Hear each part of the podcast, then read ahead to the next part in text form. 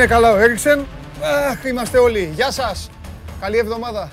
Καλώς ήρθατε στο πρώτο show must go live αυτής της εβδομάδας. Είμαι ο Παντελής Διαμαντόπουλος και είναι η καυτή έδρα, η πολύ καυτή έδρα του sport24.gr, το sport24 το οποίο σας ετοιμάζει από σήμερα κιόλας. Πολλές εκπλήξεις και αυτή την εβδομάδα θα τα παρακολουθήσετε όλα υπομονή να έχετε, να περνάει ο χρόνος, να στέλνετε και τα μηνύματά σας. Έχω δει τις καλημέρες, θα καθίσω σε λίγο και θα ασχοληθώ. Τι κάνουμε, είμαστε καλά; Η σκουάντρα Τζόρα κέρδισε, τα λιοντάρια κερδίσανε, καλά είμαστε από το Euro. Μια χαρά ξεκινήσαμε σε μια διοργάνωση η οποία μπήκε στη ζωή μας από το βράδυ της Παρασκευής. Θα καθυστερήσει να βγει προς μεγάλη μας ε, χαρά και ικανοποίηση όλων. Το Σάββατο καρδιοχτυπήσαμε, τρέχαμε, ε, τρέχαμε επαγγελματικά. Ε, ποτέ να μην ξανασυμβεί αυτό. Και εσείς ε, ανησυχήσατε. Δεν υπάρχει άνθρωπος στον πλανήτη που να μην ανησύχησε σε αυτό που, με αυτό που συνέβη. Θα τα συζητήσουμε στην ε, συνέχεια. Κατά τα άλλα η ζωή δεν κάθεται, δεν περιμένει, ο χρόνος είναι αμήλικτος, ε, κυλάει αδίστακτα. Καλή επιτυχία σε όλα τα παιδιά που δίνουν α, πανελλήνιες ε, εξετάσεις και γράφουν και ζουν αυτό το άγχος. Ε, η ζωή είναι πολύ μεγάλη όμως, είναι μπροστά τους, δεν τελειώνει στην προσπάθεια αυτή, παρότι θα πρέπει σαν καλοί μαχητές και ποδοσφαιριστές ή μπασκετμπολίστες ή τέλος πάντων όποια προσωμείωση θέλουν να κάνουν στους εαυτούς τους, θα πρέπει να δώσουν έναν καλό αγώνα για το καλύτερο δυνατό αποτέλεσμα. Το καλύτερο δυνατό αποτέλεσμα το πάλεψε να το φέρει και ο Στέφανος Τσιτσιπάς. Δυστυχώς ιτήθηκε από τον Τζόκοβιτς με ανατροπή, παρακαλώ, για να μιλήσουμε και στις εκφράσεις όλων των αθλημάτων. 3-2, εκεί που το είχε 2-0 το παιχνίδι, φαινόταν δικό του, αλλά οκ. Το τέννις έχει και αυτό τα αναπάντεχα, τα απροσδόκητα, έχει τα δικά του κόλπα. Νωρίς είναι όμως για τον Τσίτσιπα, πιστεύω και πιστεύετε ε, και θα συμφωνήσετε μαζί μου ότι έχει μπροστά του άπλετο χρόνο για να κατακτήσει Grand Slam. Από τη θέση μου, εδώ είμαστε λοιπόν. Show must go on live. Να έχουμε μια πολύ καλή εβδομάδα. Χορηγός μαζί μου και σήμερα ο μεγάλος χορηγός εκπομπής μας σε όλη τη διάρκεια του UEFA Euro 2000 η Coca-Cola που σας προσκαλεί μαζί της να απολαύσετε όλες τις φοβερές και τρομερές στιγμές και τους συναρπαστικούς αγώνες. Και τώρα η συνήθεια που έγινε λατρεία. Καλημέρα στον Αντώνη τον Κορομπίλη που έστειλε πρώτο στην καλημέρα του ε, στο, στο YouTube. Ε, ο Γιώργος Παπάς φωνάζει Παντελή στο λαό σου, ήρθα. Ε, καλημέρα στον Κώστα, καλημέρα στον Χάρη που ετοιμάζεται να γράψει και αυτός. Καλημέρα στο Λονδίνο, στον ε, Τζίμι, καλημέρα στον Κώστα που είναι στην Κύπρο, στο Σωτήρι, στον Νίκο, στον Κώστα. Τώρα θα αρχίσετε εσείς ο καθένας να λέει ποιον περιμένει να, να βγει. Ε. ε περιμένετε. Όταν ήρθε η ώρα θα βγει αυτός που θέλετε. Δεν μπορώ να σας πω τίποτα άλλο και ούτε το επαναλαμβάνω. Καλημέρα στον uh, Ταξιάρχη, στον uh, Δημήτρη, τον Κατσικό Γιώργο, καλημέρα στο Φώτη, τον Σπύρο τον Πανάγο, ε, στον Κωνσταντίνο. Απ' την Ανταρκτική, έλα ρε, ο Γιάννης. Ναι, αλήθεια ή ψέμα. Όλα. Άμα είναι ψέμα, δικό σου το φταίξιμο. Καλημέρα στο Παλαιόκαστρο, στο φίλο μου τον Δημήτρη. Ε, ο Μάικ λέει καλημέρα Παντελή και καλημέρα στο start της εκπομπής Νίκο Φαφαλιό. Αυτός είναι ο star εδώ που τα λέμε. Ένα μόνο, ένα μόνο πράγμα δεν μπορεί να πετύχει. Αυτό το ακουστικό. Τάκ, κάθομαι συνέχεια εδώ και παίζω μπάσκετ. Καρφώνω στο αυτί μου για να μην φεύγει το ακουστικό. Ο Κώστας λέει Αγγλία, Ιταλία με το δεξί. Τρέμουν οι αλόθεξοι και βέβαια αλήθεια είναι. Καλημέρα στον uh, Βλάντι από το Offenbach. Έχει στείλει και βιντεάκι φοβερό ο Βλάντι. Θα το δείτε κάποια μέρα. Ε, καλημέρα στον Γιώργο. Έχουν πλακώσει τα βιντεάκια σας, οπότε θέλει υπομονή. Θέλουμε υπομονή έτσι για να τα παίξουμε. Καλημέρα στον Μιχάλη, τον Δημήτρη. Όλο καλημέρα σας λέω. Φτάνει. Ε, τελειώσανε και προχωράμε. Καλημέρα στους φρεσκοεμβολιασμένους. Ε, καλημέρα από Σπάρτη στον ε, Πάνο, στον Γιώργο από τον Πειραιά και τα υπόλοιπα παιδιά που μαζεύεστε όλοι πού; Instagram. Σελίδα. Πηγαίνετε στα stories. Βρίσκετε αυτό που λέει στείλτε σχόλιο ή ερώτηση και στέλνετε στην σελίδα του Σπορ 24 αυτό συμβαίνει, έτσι, στο προφίλ του Σπορ 24. Αυτός είναι ένας τρόπος επικοινωνίας, ο άλλος είναι ο πιο εύκολος αλλά και πιο δύσκολος για σας. Πιο εύκολος είναι για να το κάνετε εσείς, να το γράψετε. Πιο δύσκολο είναι όμως να το πάρω χαμπάρι εγώ αφού μόλις ανάβει η συζήτηση εδώ. Πλακώνεστε και εγώ όπως καταλαβαίνετε δεν μπορώ να καθίσω στα μαλλιοκούβαρα που, είσα, που, που γίνεστε να, να βγάλω άκρη. Οπότε κάποιοι ενδεχομένως έχετε στείλει και κάτι ωραίο συμβατό για την εκπομπή και χάνετε. Δεν πειράζει, η ζωή συνεχίζεται όμως. Ε, παρακολουθείτε την ε, εκπομπή το Σώμα του Gone Live στο κανάλι το επίσημο κανάλι του Sport 24 στο YouTube. Βλέπετε και on demand, βλέπετε ξεχωριστά τα κομμάτια. Τέλος πάντων, τα έχετε μάθει απ' έξω όλα αυτά. Και πάμε και στον ήχο. Η εκπομπή ακούγεται.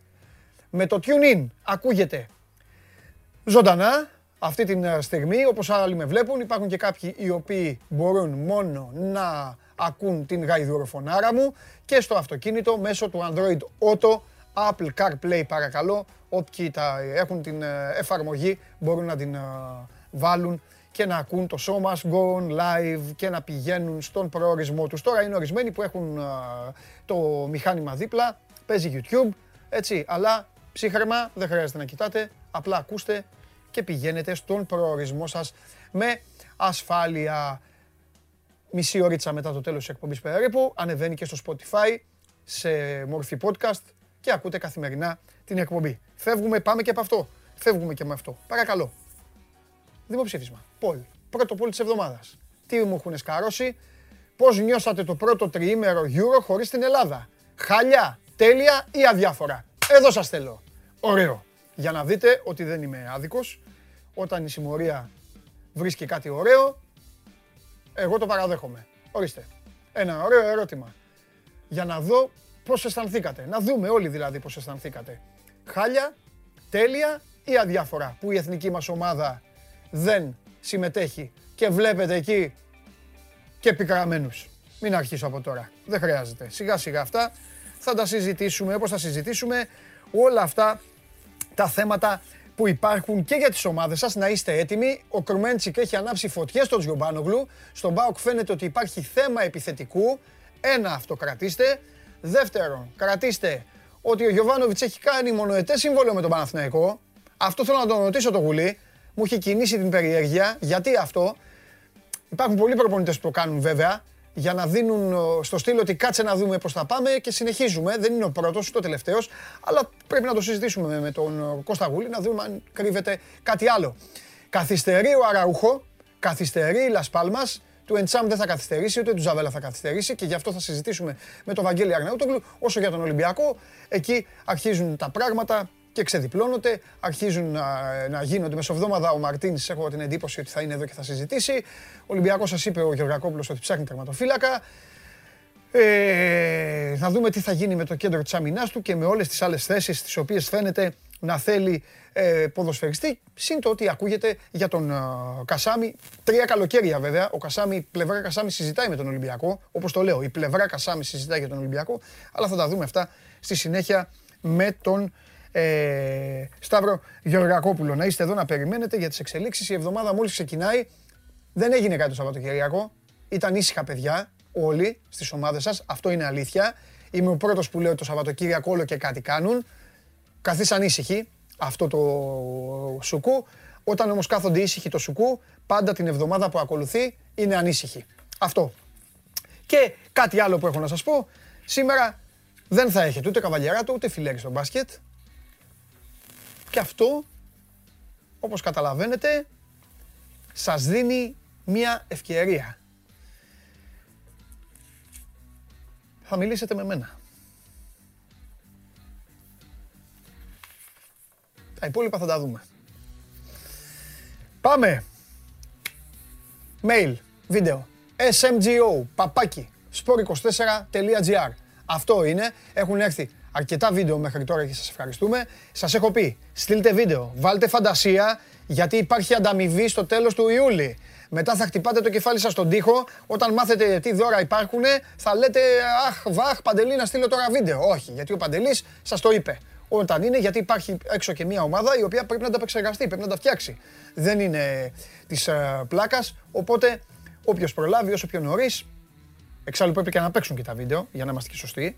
Έτσι. Δεν θα εμφανίσουμε βίντεο στην τελική μονομαχία το οποίο δεν θα έχει παίξει. Εδώ δεν υπάρχουν αυτά. Οι διαδικασίες είναι καθόλου ανώμημε. SMGO παπάκι sport24.gr για να στέλνετε το βίντεο, το Euro. Ε, αχ, το Euro ξεκίνησε. Το Euro ξεκίνησε. Έλα να δούμε λίγο πώς είναι οι βαθμολογίες. Γουστάρω να βλέπω αρχικές βαθμολογίες γιατί δεν έχουν και καμία ουσία εδώ που τα λέμε.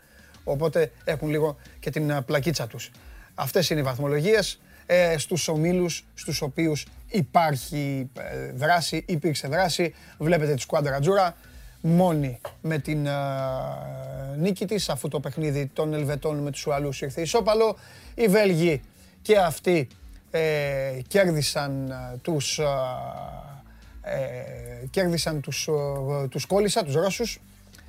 Του τα είχα πει του Τσαγλάκου εγώ, του τα είπα του Τσάγλι, ότι σιγά οι Βέλγοι μην κολώσουν με τους Ρώσους. Δίπλα στον τρίτο όμιλο οι Αυστριακοί και οι Ολλανδοί έριξαν από τρία μπαλάκια ο καθένας και βέβαια τα λιοντάρια, ένα γκολ του Ραχίμ Στέρλινγκ ήταν αρκετό για να βάλει την Κροατία στην θέση της. Οι Σκοτσέζοι, οι αγριεμένοι Σκοτσέζοι στις 4 η ώρα θα αντιμετωπίσουν τους Τσέχους σήμερα. Και στη συνέχεια υπάρχει, βάλτε το πρόγραμμα, βάλτε το πρόγραμμα, έτσι κι αλλιώς παιδιά η βαθμολογία, σήμερα η βαθμολογία δεν έχει τόσο μεγάλη σημασία, κακά τα ψέματα, ποτέ βαθμολογία έναρξης με μια αγωνιστική δεν είχε ουσία. Έλατε να δούμε τι έχουμε σήμερα. Τι είναι αυτό; Δεν έχουμε πρόγραμμα σημερινό; Α, το, το έχουμε έτσι. Ωραία, ωραία, ωραία. Λοιπόν, μία-μία η κάρτα λοιπόν με τα σημερινά παιχνίδια. Ακόμη πιο όμορφο αυτό που έχουν φτιάξει τα παιδιά. Ε, ομολογώ, γονατίζω, μπράβο, έξω στη συμμορία. Ε, μου έβαλαν τα γυαλιά για άλλη μια φορά. Όχι ότι είναι δύσκολο να μου τα βάλουν, αλλά τέλος πάντων. Σκοτία Τσεχία λοιπόν. Σκοτία Τσεχία. Οι φίλοι μας οι Τσέχοι με δύο συμμετοχές παρακαλώ στη συγκεκριμένη διοργάνωση το 92 και το 96 συνεχόμενες κιόλας. Ε, απέναντι σε μια ομάδα η οποία έχει εντελώς διαφορετική ιστορία. Εννέα φορές έχουν πάει σε τελική φάση οι Τσέχοι. Το 76 κατέκτησαν τον τίτλο. Το 96 ήταν φιναλίστ στην Αγγλία. Τότε που τους το πήρε η Γερμανία, τότε που κλαίνει οι Άγγλοι γιατί έχασαν στα πέναλτι στον ημιτελικό από τους Γερμανούς. Σας λέω και δικές μου ιστορίες όπως καταλαβαίνετε. Και οι Τσέχοι οι οποίοι το 2004 κλαίγαν στα δοκάρια ο Κακομύρης ο Κόλερ, ο Νέτβεντ είχε φύγει πιο νωρίς γιατί έχασαν από τον Τραγιανό Δέλα. Δύο νίκες οι Σκοτσέζοι, μία ισοπαλία, τρεις νίκες οι Τσέχοι. Αυτή είναι η προϊστορία. Βλέπετε τι έγινε στην τελευταία αναμέτρηση για το Nations League 1-0. Η Τσεχία που έχει το Μαγκίν πρώτο σκόρερ και απ' την άλλη ο Σικ για τους Τσέχους. Πάμε στο επόμενο παιχνίδι. Αυτό είναι στις 4. Στις 7 η ώρα η Πολωνία με το δολοφόνο θα αντιμετωπίσει τους Σλοβάκους. Μέχρι τα τελικά τρεις φορές οι Πολωνοί. Οι Σλοβάκοι ε, εκεί που λέει πρωταθλήτρια Ευρώπη το 76, καταλαβαίνετε ότι είναι το ίδιο με την Τσεχία, γιατί ήταν Τσεχοσλοβακία, οπότε τώρα έχουν πάρει το Euro, το έχουν κόψει στη μέση και το έχουν μοιραστεί.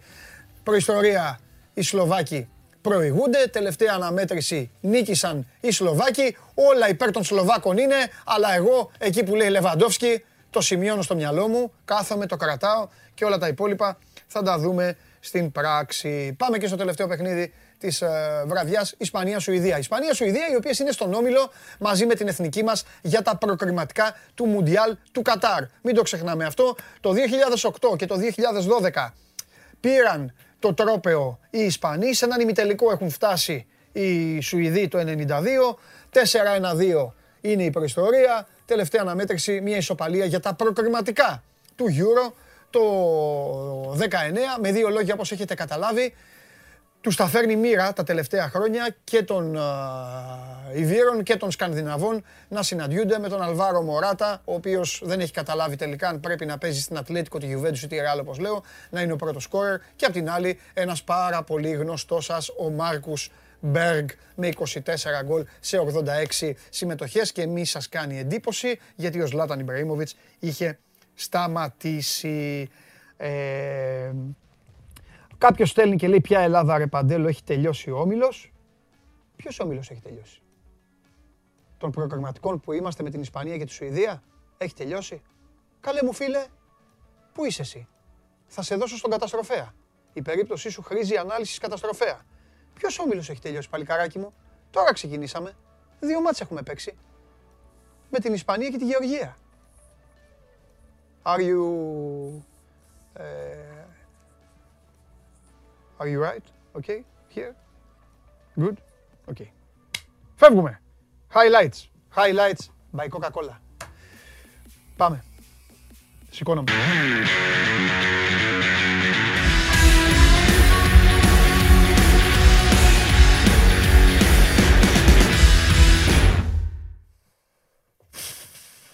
Εδώ είμαι. Είναι μια ενότητα στην οποία έχουμε πει ότι θα καταπιανόμαστε από κάποια συγκεκριμένα πράγματα. Κάποια συγκεκριμένα πράγματα που έχουν συμβεί στην φοβερή και τρομερή αυτή διοργάνωση η οποία ήταν να γίνει το 20 και γίνεται το 21. Ένα Euro καταραμένο. Το Σάββατο το βράδυ κάναμε με τον Παντελή Βλαχόπουλο ένα live εσπευσμένα, ένα live ανάγκης, ένα έκτακτο. Μακάρι να μην ξανακάνουμε. Όμως δεν θα καθίσουμε να πούμε αυτά που ξέρετε. Θα πούμε άλλα πράγματα. Θα πούμε πράγματα τα οποία υπάρχουν. Θα δώσουμε μια συνέχεια. Όλοι ξέρουμε, ο Κρίστιαν Έριξεν σε μια ανύποπτη φάση κάνει ένα κοντρόλ και σοριάζεται στο χορτάρι. Παγώνουν οι πάντες. Παγώνει όλος ο πλανήτης. Παγώνει όλο το ποδόσφαιρο εκείνη τη στιγμή και στη συνέχεια γίνονται πράγματα τα οποία είναι πάρα μα πάρα πολύ σημαντικά ακόμη και ως μηνύματα ζωής. Θέλω να δώσω πρώτα απ' όλα εγώ συγχαρητήρια και να το αναλύσουμε διαφορετικά και θα το καταλάβετε. Όταν στάθηκαν οι συμπαίκτες του μπροστά, όταν ο Κιάερ πήρε όλη την ομάδα και την έβαλε και τους παρέταξε μπροστά από τους γιατρούς, αφού εμφανίστηκαν εκεί οι γιατροί οι οποίοι έσωσαν τον Έριξεν. Οι πρώτες βοήθειες είναι σημαντικές. Μετά από τη στιγμή που πάει στο... Βλέπετε εδώ τη φωτογραφία. Μετά από τη στιγμή που πάει στο νοσοκομείο όλα γίνονται πιο εύκολα έτσι, με πλέον όλο το μηχανισμό εκεί και όλο, όλο τον κόσμο.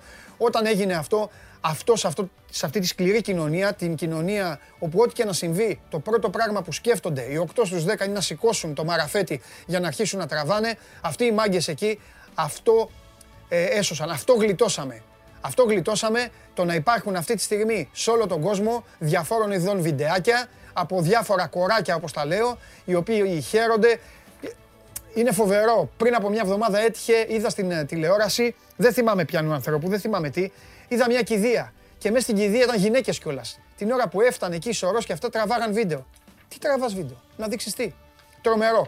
Μπράβο λοιπόν στους παίκτες της Δανίας. Μπράβο σε αυτούς που το σκέφτηκαν. Προστάτευσαν τον συμπέκτη τους, ο Έριξαν, ο οποίος μετά από λίγο άρχισε να αποκτά τις ε, αισθήσεις του. Αυτό ήταν το πρώτο χαρμόσυνο μήνυμα που τον βλέπετε να πιάνει το κεφάλι αφού όπως είπαν και οι γιατροί είχε σταματήσει η καρδιά. Εδώ λοιπόν έχουν αρχίσει τα πράγματα στην ε, στιγμή, στο σκηνικό που συγκλώνησε το Σαββατοκύριακο το παγκόσμιο ποδόσφαιρο έχουν αρχίσει να έρχονται τα πρώτα ευχάριστα. Και από εκεί και πέρα πήρε αμπάριζα ο κόσμος του ποδοσφαίρου, ο κόσμος του αθλητισμού, και άρχισε να στηρίζει ο καθένας με το δικό του τρόπο. Πάρα πολύ, πάρα πολύ. Εκατοντάδες, ε, εκατοντάδες αθλητές, εκατοντάδες ποδοσφαιριστές, ομάδες οι οποίες συμμετέχουν στο Euro, πρόλαβαν να δράσουν. Η εθνική ομάδα της Γερμανίας, ό,τι και να τις έχετε σύρει, σώζοντα μπορεί να βάζεις, Μην, δεν χρειάζεται να με περιμένεις.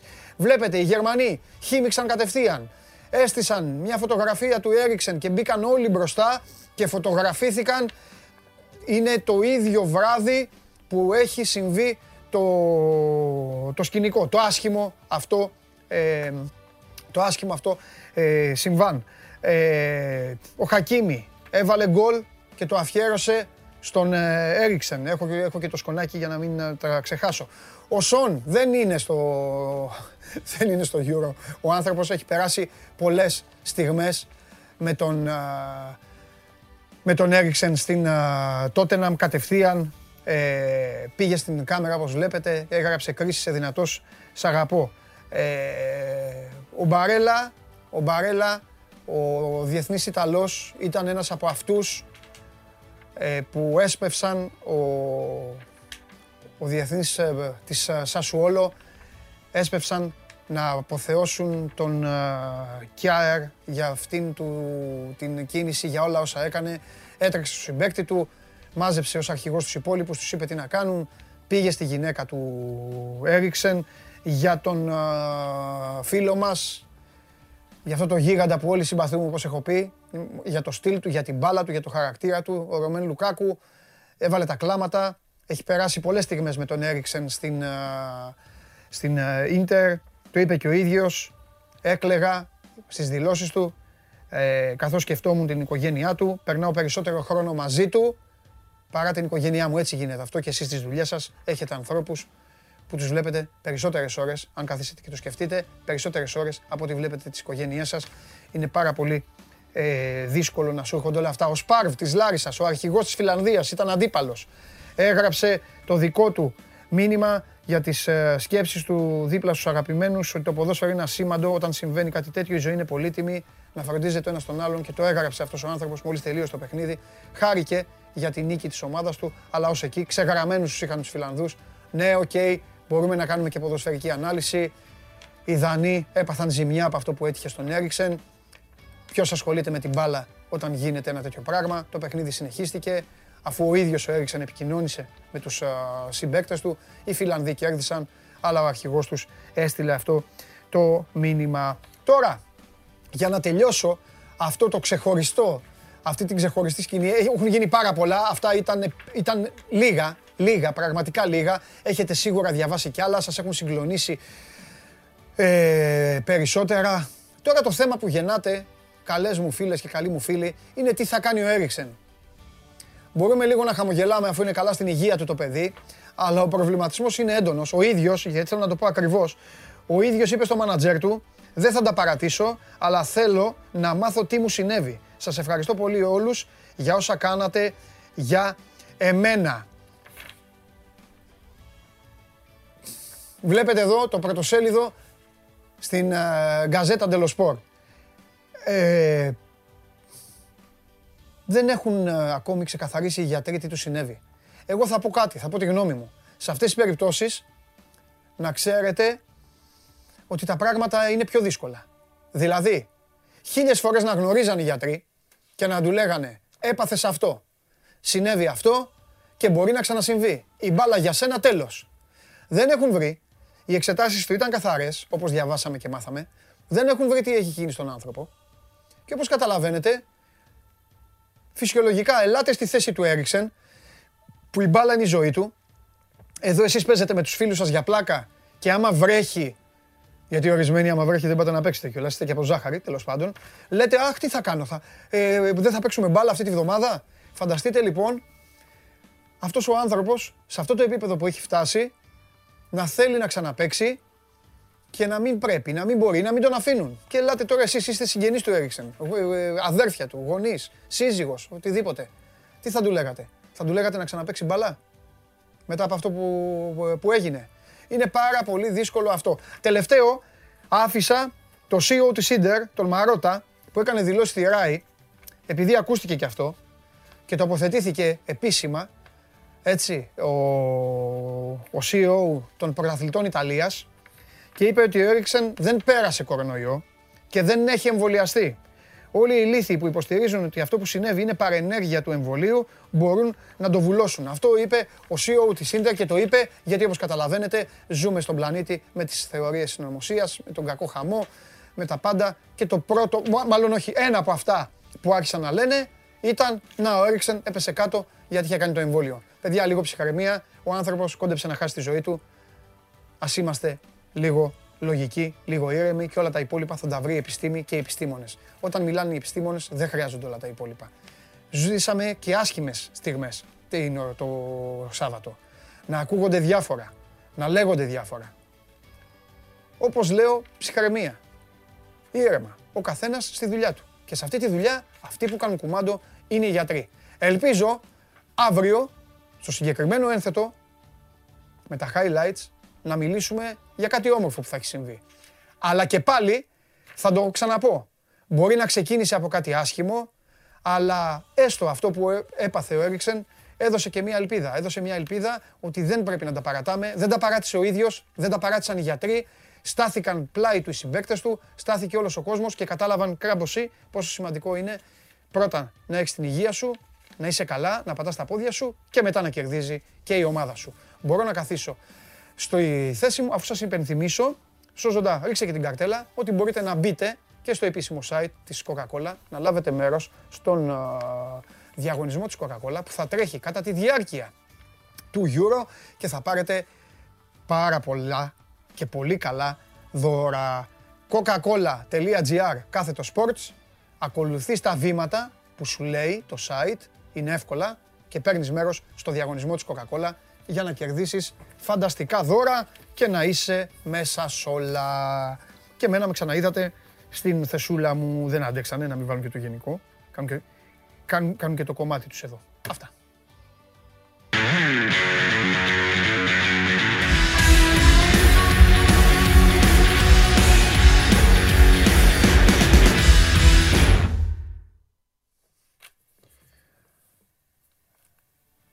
Πάμε. Προχωράμε. Παιδιά, ήμουν όρθιος. Δεν είδα τι... Ε, δεν είδα, την, ε, δεν είδα τι λέγατε την ίδια ώρα. Ε, έχετε πει πάρα πολλά, συζητάτε, ωραία, μια ωραία παρέα είστε. Εσείς έχετε εδώ τους φίλους σας. Επιτρέψτε μου να ταξιδέψω για να πάω κι εγώ μέχρι που αλλού. Εκεί που ο πρώτος βρυχυθμός ακούστηκε από τα λιοντάρια. Για πάμε.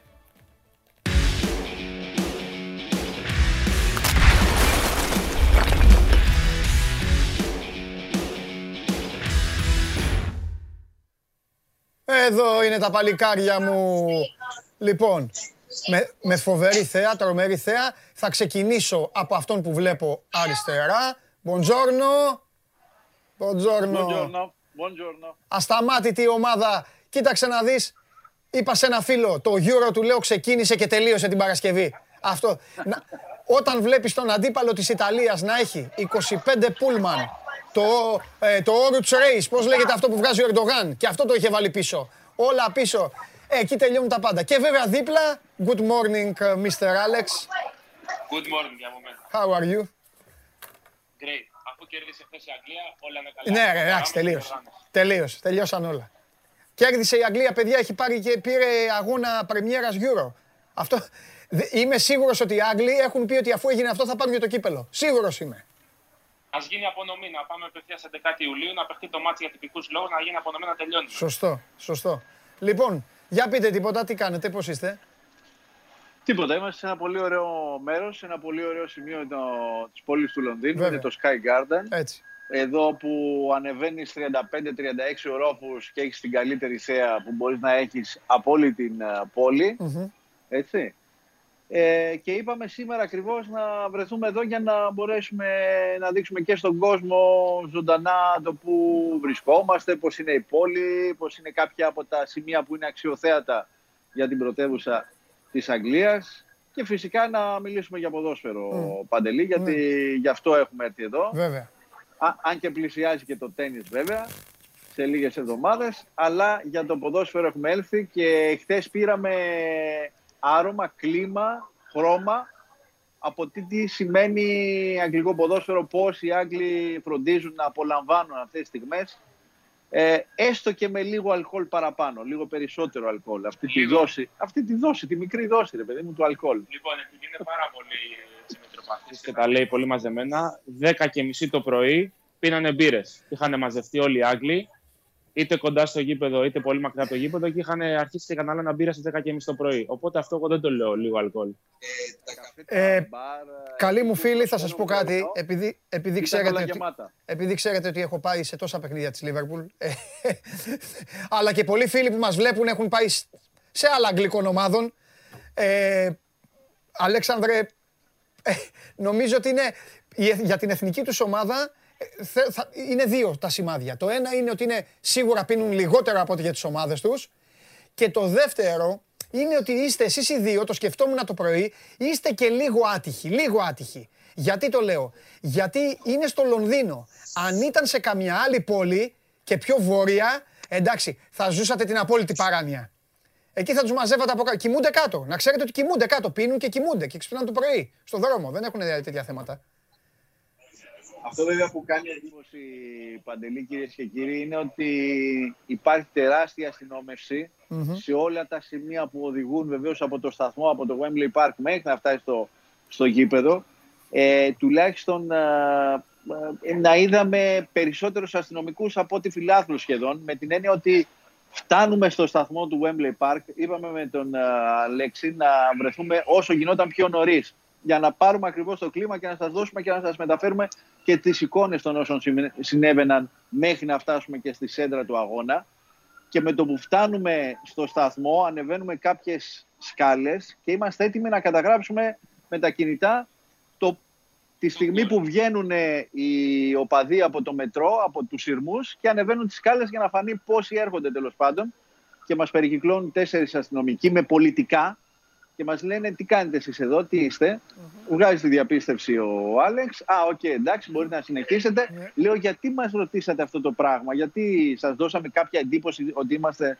Όχι απλά λέει ότι επειδή εμείς είμαστε με πολιτικά και είμαστε της αντιτρομοκρατικής, δεν θέλουμε να φανούμε στα, στα βίντεο, δηλαδή που ναι. τραβάτε, να μην μας δείξετε πάρα πολύ. Λέω, προς Θεού, αλίμονο. Οι άνθρωποι είχαν, φοράγαν όλοι, είτε αστυνομικοί με στολή, είτε αστυνομικοί με πολιτικά, φοράγαν όλοι στο πέτο μία κάμερα πομπός που μεταφέρει όλα τα δεδομένα εκείνη τη στιγμή όποιος θέλει να πατήσει και να τραβήξει μεταφέρονται κατευθείαν στα κεντρικά και είναι όλα καταγεγραμμένα. Έτσι γίνονται τα πράγματα. Τουλάχιστον εδώ στην Αγγλία και πιστεύω και είναι και ο καλύτερος τρόπος για να μπορέσει να έχεις την καλύτερη αστυνόμευση. Όχι πάμε παιδιά μπούγιο, δένουμε, κάνουμε και ράνουμε. Αστυνόμευση δεν ήρθαν σε καμία σύγκρουση, σε καμία στιγμή κάποιος πήγε να τραβήξει την ουρά από ένα άλογο, το ξανασκέφτηκε γιατί προφανώς θα ήρθε στο μυαλό του τι θα συνέβαινε σε περίπτωση που έκανε αυτή την πράξη. Κοίταξε Ανακρατήθηκε. Ναι, το πιθανότερο είναι ότι θα τον είχε στείλει το άλογο κανένα 500 μέτρα ε, Καλά, μακριά. Ναι, δεν, θα, δεν θα υπήρχε ανθρώπινη παρέμβαση. Τουλάχιστον, τουλάχιστον. Συγκρατήθηκε την τελευταία στιγμή. Πάλι καλά. Πάλι αλλά, καλά. αλλά είδαμε στιγμές απείρου κάλους, όπως καταλαβαίνετε. Ε, ε, πέρα από τα λίτρα που καταναλώθηκαν ε, σε αλκοολούχα, ε, ήταν και η χαρά τους που μπόρεσαν να κερδίσουν στην πρεμιέρα και κυρίως για τον Κάρεθ Southgate που ε, γίνεται μια αναβάθμιση γενικότερα στο προφίλ του ε, θα έλεγα και αγωνιστικά βέβαια με αυτό που παρουσίασε χθες η Αγγλία που ήταν ανώτερη από την Κροατία ε, κυρίως ε, και στο τι του χρωστάει η τύχη. Γιατί μην ξεχνάμε ότι το 96 ήταν ο παίχτης που αστόχησε στο 11ο πέναλτι, 11η συμμετοχή για την Αγγλία και πρώτη νίκη στην διοργάνωση, στην πρεμιέρα. Φανταστικά. Ε, δεν σας παιδεύω που... Επειδή, επειδή, ναι. επειδή ο Νίν αυτό που λέει και ο Αντρέα με τον Γκάρι Σάουτγκέτ και επειδή, και επειδή όπως καταλαβαίνεις, ε, με το παραμικρό γεγονός βρίσκουν οι Άγγλοι μια φορμή να το δέσουν κάπως ιστορικά και να Πάντα. φτιάξουν ιστορίες. Πάντα. Ε, ο Στέρλινγκ που βάλε χθες τον γκολ το νικητήριο έχει μεγαλώσει 523 γιάρδες, ε, όπως το μετράνε εδώ πέρα, μακριά από το Wembley. Ναι. Βάλανε χάρτη το βράδυ στα αφιερώματα, βάλανε χάρτη που ήταν το σπίτι του και μετρήσαν την απόσταση. Και λένε ότι εδώ μεγάλο, εδώ έπαιζε μικρός και η ιστορία τον έφερε να βάζει τον νικητήριο γκολ ε, σε πρεμιέρα γύρω για την ε, Αγγλία. Εντάξει. Θέλανε να φτιάξουν μια ιστο... άλλη μια ιστορία. Ε, τη βρήκανε. Μην, μην ανησυχείτε, παιδιά. Ακούστε να δείτε. Αν η μπάλα πάει και βάλει γκολ αντίπαλος της Αγγλίας, όπως ο Βουτσάς στην ταινία, πάει στο κεφάλι του και μπει, θα βρουν ιστορία αυτή. Εσείς μην έχετε άγχος. Εσείς καθίστε απλά να την περιμένετε. Έχουν ένα κατάλογο τηλεφωνικό γεμάτο με τέτοιες ιστορίες. Τέλος πάντων. Λοιπόν, ναι. απλά, Παντελή, να επανέλθουμε και στο θέμα του Έριξεν, μιας και το έθιξες. Ναι, ναι. Γιατί σήμερα στο ITV, στην πρωινή εκπομπή, στο Good Morning Britain, ήταν καλεσμένος ο Πίτερ Μάικελ από την Κοπενχάγη, ο Μουάμπα, και ένας καρδιολόγος. Ε, και φυσικά ρωτήθηκε και για τη δική του περίπτωση ο Μωάμπα ε, για το αν θυμάται κάτι, τι θυμάται από εκείνες τις στιγμές, είπε δεν θυμάμαι τίποτα απολύτως ε, και ε, βέβαια ότι είναι μια περίπτωση η οποία χρειάζεται πάρα πολύ μελέτη και εξερεύνηση στο τι συνέβη ακριβώς. Ε, εγώ το είπα και στο live που κάναμε το Σάββατο με τον Παντελή, τώρα μπορώ να το πούμε και πιο χαλαρά. Ε, είναι ένα καταραμένο Euro και επειδή εσείς οι δύο το ξέρω ότι δεν έχει γλιτώσει, την έχετε δει την, την ταινία. Εγώ την είδα πριν την βάλει το Netflix, να σκεφτείτε την είδα με αγγλικούς υπότιτλους γιατί είναι στα δανέζικα η ταινία. Το καλοκαίρι του 92, όποιος το δει θα, θα δει και τι, δηλαδή το χειμήρα των Δανών πάντα κάτι να τραβάνε. Βέβαια τότε η αλήθεια είναι ότι πήγαν από τις παραλίες, τους φωνάξανε και παίξαν ένα γύρο το οποίο το κατακτήσανε. Αλλά οι ιστορίες που υπάρχουν μέσα, με τον Τιμόφτε να έχει το, να έχει το κοριτσάκι του με λευχαιμία και διάφορες άλλες ιστορίες, νομίζω ότι είναι. Ε, καταδεικνύουν πράγματα μιας και μιλάμε και για Ιωνούς, ρε παιδί μου, και για διάφορες ιστορίες. Ναι. Θέλω να πω ότι δεν είναι μόνο οι Άγγλοι. Αν θέλουν όλοι οι λαοί, μπορεί να, βγάλουν, να βγάλουν ιστορίες. Όλος ο κόσμος. Τέλος πάντων. Εντάξει. Δεν, βλέ, δεν βλέπετε πιο πολύ μπάλα από εμά. Αυτή είναι η μόνη σας ατυχία. Γιατί είστε υποχρεωμένοι να, να είστε σε ένα γήπεδο. και να ψιλοχαζεύετε όπου βρείτε οθόνη. Απ' την άλλη όμως έχετε τη μυρωδιά η οποία θα έρθει όλοι πάνω σας σε κάνα δεκαπενθήμερο περίπου. Εγώ να σας ενημερώσω απλά ότι αν εξαιρέσουμε αυτό που έγινε με, στην Κοπενχάγη, κατά τα άλλα η διοργάνωση εντάξει κυλάει. Περισσότερα γκολ έχουν μπει από όσα περιμέναμε, είναι αλήθεια. Κάποια, κάποιες ομάδες έχουν αφήσει ερωτηματικά ως τώρα, κάποιες άλλες όχι κύριε Ανδρέα μου. Όχι, όχι βέβαια. No. No. Έτσι μπράβο. Στο λέω μην αρχίσει την κρίνια πάλι γιατί ακόμα δεν χρειάζεται.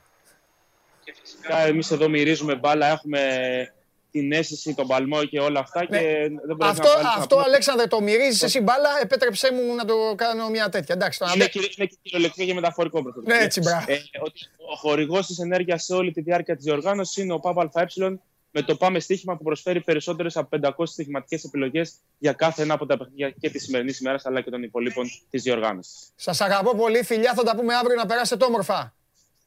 Χαίρετε. Φιλιά, φιλιά πολλά. Γεια σας, γεια σας. Αντρέα Παλομπαρίνη, Αλέξανδρος Τρίγκας μεταφέρουν τα πάντα στο Sport 24 και στο Show Must Go Live και στο site βέβαια με τις ανταποκρίσεις τους και με όλο το παρασκήνιο το οποίο εξελίσσεται που αλλού στην πρωτεύουσα της Αγγλίας, εκεί που χτυπάει η καρδιά. Και, ρε παιδιά, ε, έλα να παίξουμε ένα βίντεο. Σε λίγο έχω και Σάρι εδώ, ε.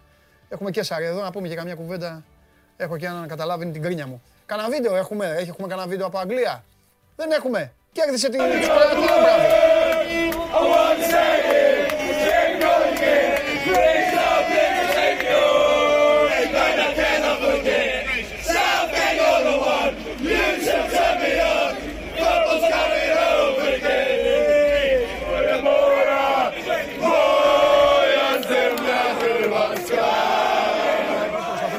Άγγλους. Βλέπετε, εντάξει δεν υπήρχε τώρα περίπτωση. Έχουν, δεν έχει καμιά μορφή όμως δεν βλέπω. Α, να, να μια μία. Να, να μια μορφή. Αυτός με τα τατουάζ. Μπουκάλι μπύρα. Γιατί δεν είναι. Γι' αυτό σας είπα. Είναι πρόβλημα το Λονδίνο. Ω, για βάλε ήχο. Βάλε ήχο εδώ. Εδώ μυρίζομαι κάτι καλό.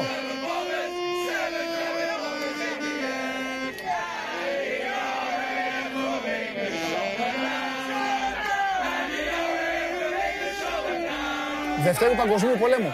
Τραγούδια. Εντάξει.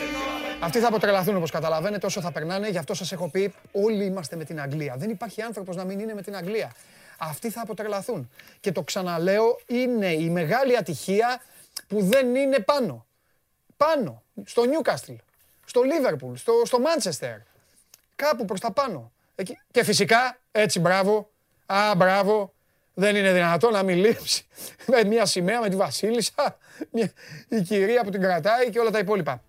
Εγώ όμως ε, δεν θα αντέξω αν δεν πάρω ε, παιδιά την, ε, την γνήσια βρετανική, τη γνήσια βρετανική τζούρα μου καθημερινά θα απαιτώ έστω και για λίγα δευτερόλεπτα να δείχνετε το φίλο μου. Σας παρακαλώ πολύ, με αυτόν θέλω να βγάλω όλο το Euro. Μόνο με αυτόν, τίποτα άλλο δεν θέλω να βλέπω. Δεν με ενδιαφέρει καμία χώρα, καμία ομάδα, τίποτα. Θέλω το φίλο μου. Κάθε μέρα να τον βλέπω. Νάτος, στη μέση. Πάμε.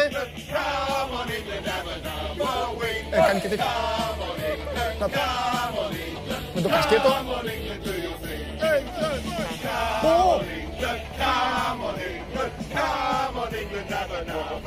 Πάμε. Εντάξει, το μεγαλείο. Αυτός είναι. Αυτός είναι. Κάθε μέρα θέλω να βλέπω τον φίλο μου να παίρνω τα πάνω μου να παίρνω τα πάνω μου και να μπορώ να συνεχίζω. Πού είναι ο Θέμης, θα έρθει ο Θέμης. Έλα, φέρτε Θέμη, φέρτε Θέμη να μιλήσουμε και λίγο, να κράξουμε, να κράξουμε κανένα παίχτη. Μεγάλη, έλα, πώς είσαι, ξάγει να σε βλέπω. Ε. Εντάξει, εντάξει, τι μας έκανε ο Έριξεν ο Κακομύρης. Εντάξει. Πώς είσαι; Καλά. Λοιπόν, θα θάψουμε. Ποιον; Καλά, μα θέλουμε. Γιατί μωρέ; Έλα μωρέ τώρα. Τι; Α σου πω κάτι. Τι έπαθες; Είσαι Ουκρανία. Ναι. Τι τσουκράνους βρήκε, θα θάψω. Σώζ... Εγώ θα θάψω κι άλλους. Αλλά ξεκινήσω με το δημοσιογραφικά, με το τελευταίο. Ναι. Είσαι η Ουκρανία. Ναι. Σε πάει τρένο Τζίνι Βάιναλντου. Εντάξει, πώς, πώς έφυγε αυτός ο παίκτης πάλι. Χθες πάλι ανακατεύτηκα. Τι έχουμε κάνει, ρε φίλε; Δεν ήθελα να ανανεώσει, δεν έκανα τώρα.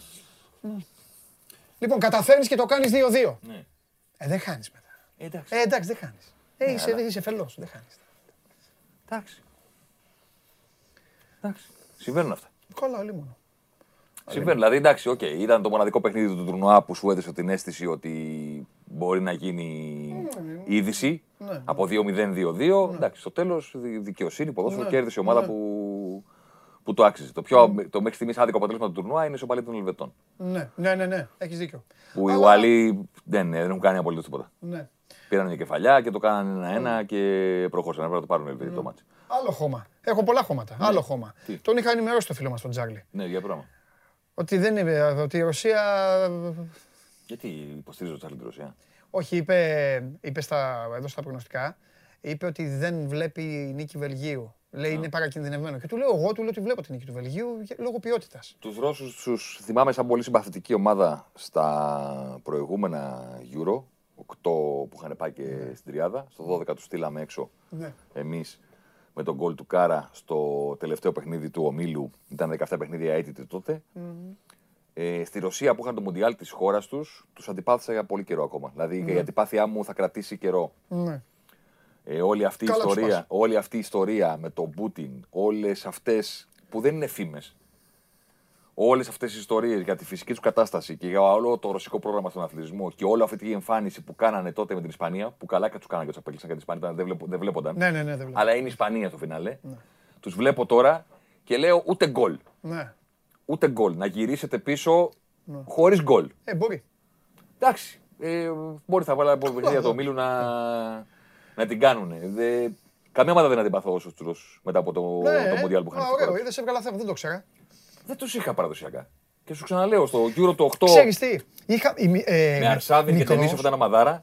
Μου κάνεις μεγάλη πάσα. Μικρός αντιπάθησα τους Βέλγους, αν ήμουν μικρός. Ναι. Που Μουντιάλ 86. Ναι, με τη Σοβιετική Ένωση. Σοβιετική Ένωση, η οποία η φουκαριάρα Σοβιετική Ένωση έπαιζε μπαλάρα τότε, Μπελάνοφ, Προτάσοφ, όλοι αυτοί. Ε, υπάρχουνε- Και την είχαν κατασφάξει. Υπάρχουν ολόκληρες γενιές που για εκείνο το παιχνίδι Ναι. ε, έχουν να ξέρεις την ιστορία του πώς σφάχτηκε η Σοβιετική Ένωση. που Την Σφάχτηκε, είχαμε ναι, δει με τον όντως, Μπελάνοφ όντως, να κάνει όντως, όργια. όντως, όντως, ναι. σφάχτηκε, ναι, ναι, ναι. Έντσο Σίφο Ναι, και αυτοί Elements όλοι, και, αυτοί όλοι, ναι, ναι. και λοιπά. Ναι, ναι. Και εκεί- Πφαφ. Και πφαφ, ναι. Και τώρα το μεγαλύτερο χώμα που θα ρίξω για σήμερα είναι ρε κοράτες. Ναι, τι; Είναι, είναι δυνατόν. τι; Είναι δυνατόν. Ένας παίκτη, ε, μια ομάδα, ένας παίκτης. Ο Μάτζουκιτ έπρεπε τον κανονικά να τον έχουν το Μάτζουκιτ να παίζει, να, τον- να λέει: Δεν θέλω να παίξω εθνική ομάδα και θα του λένε: Θα παίξεις με, στα- με τέτοιο. Με πρωθυπουργικό διάταγμα, με, με προεδρικό διάταγμα. Κοίτα. Δεν έχω ξαναδεί. Ρέμπιτς και ο άλλος που μπήκε, τον άλλο που μπήκε, της δυνάμω. Πώς λένε, ρε, Κοβάσεβιτ. Κοβασίτς. Ο Βλάσιτ. Το Βλάσιτ λες. Όχι. Τον, τον έβγαλε το Ρέμπιτς, άλλαξε φόρ με φόρ. Τον, της δυνάμω Ζάγκρεπ. Κοβασίτς. Πώς λέγεται; Αυτό το, το, το, το, νταμάρι, αυτό. Εντάξει, εντάξει, δεν, θα το βρει ο Γιώργος. Εντάξει, μωρέ, κάνει κύκλους η, το, η ζωή και το ποδόσφαιρο. Οι Κροάτες ήταν. ε, κοίτα, το μεγάλο τουρνουά της Κροατίας, το μεγάλο τουρνουά της Κροατίας, το οποίο δεν πήρανε πολύ χαμπάρι, ήταν το Euro του 12. Στο Euro του 12 ήταν εκπληκτική ομάδα και έχουν αποκλειστεί σε έναν όμιλο στον οποίο είχαν Ιταλία και, ε, και Ισπανία. Και έχουν αποκλειστεί από ένα φάρο του Πύρλο. Σε ένα μάτι το οποίο έτυχε να είμαι μέσα, την έχουν πατήσει την Ιταλία. Ναι. Η Ιταλία τότε ήταν στον όμιλο με Ισπανία Ναι, και ναι. Κροατία. Δύσκολος όμιλος. Ένα-ένα στην Πρεμιέρα. Και πηγαίνουν και κάνουν το δεύτερο χ με τους Κροάτες σε ένα μάτι που είναι πολύ καλύτεροι οι Κροάτες και τελικά φτάσανε μέχρι τελικό. Πραντέλη, Τότε, ναι, ναι, ναι. λοιπά κτλ. Φάγανε τέσσερα. Πάμε παρακάτω. Τα βάνη τους ήταν να πάνε. Πέτκοβιτς, ε, Πέτκοβιτς. Τα, τα βάνη τους ήταν να πάνε τελικό. Ναι. Το καλό τους τουρνουά ήταν αυτό. Τους το δίνει το ποδόσφαιρο και στο τελευταίο αντίο όλης της φουρνιάς μαζί κάνουν το Μουντιάλ το προηγούμενο.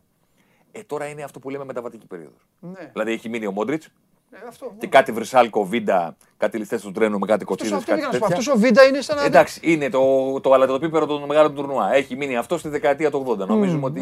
Ναι, εντάξει. Ναι. Έχουν μείνει αυτοί, σταμάτησε ο Ράκητης, σταμάτησε ο Μάτζουκιτ. Δηλαδή, αν το σκεφτείς, είναι μια ομάδα μεταβατική. Νέους δεν έχουν βγάλει ή τώρα πάνε να τους βγάλουν. Τους έχει μείνει κακομοίρης ο Μόντριτς. Ναι. Και να σου πω και κάτι. Με βάση το ξεκίνημα του αγώνα με την Αγγλία το πρώτο δεκάλεπτο, οι Κροάτες αυτό που έπρεπε να πετύχουν το πέτυχαν. Ναι. Ναι. Δηλαδή, μπήκε μια ομάδα και ήθελε να παίξει το παιχνίδι στα 200 χιλιόμετρα την ώρα.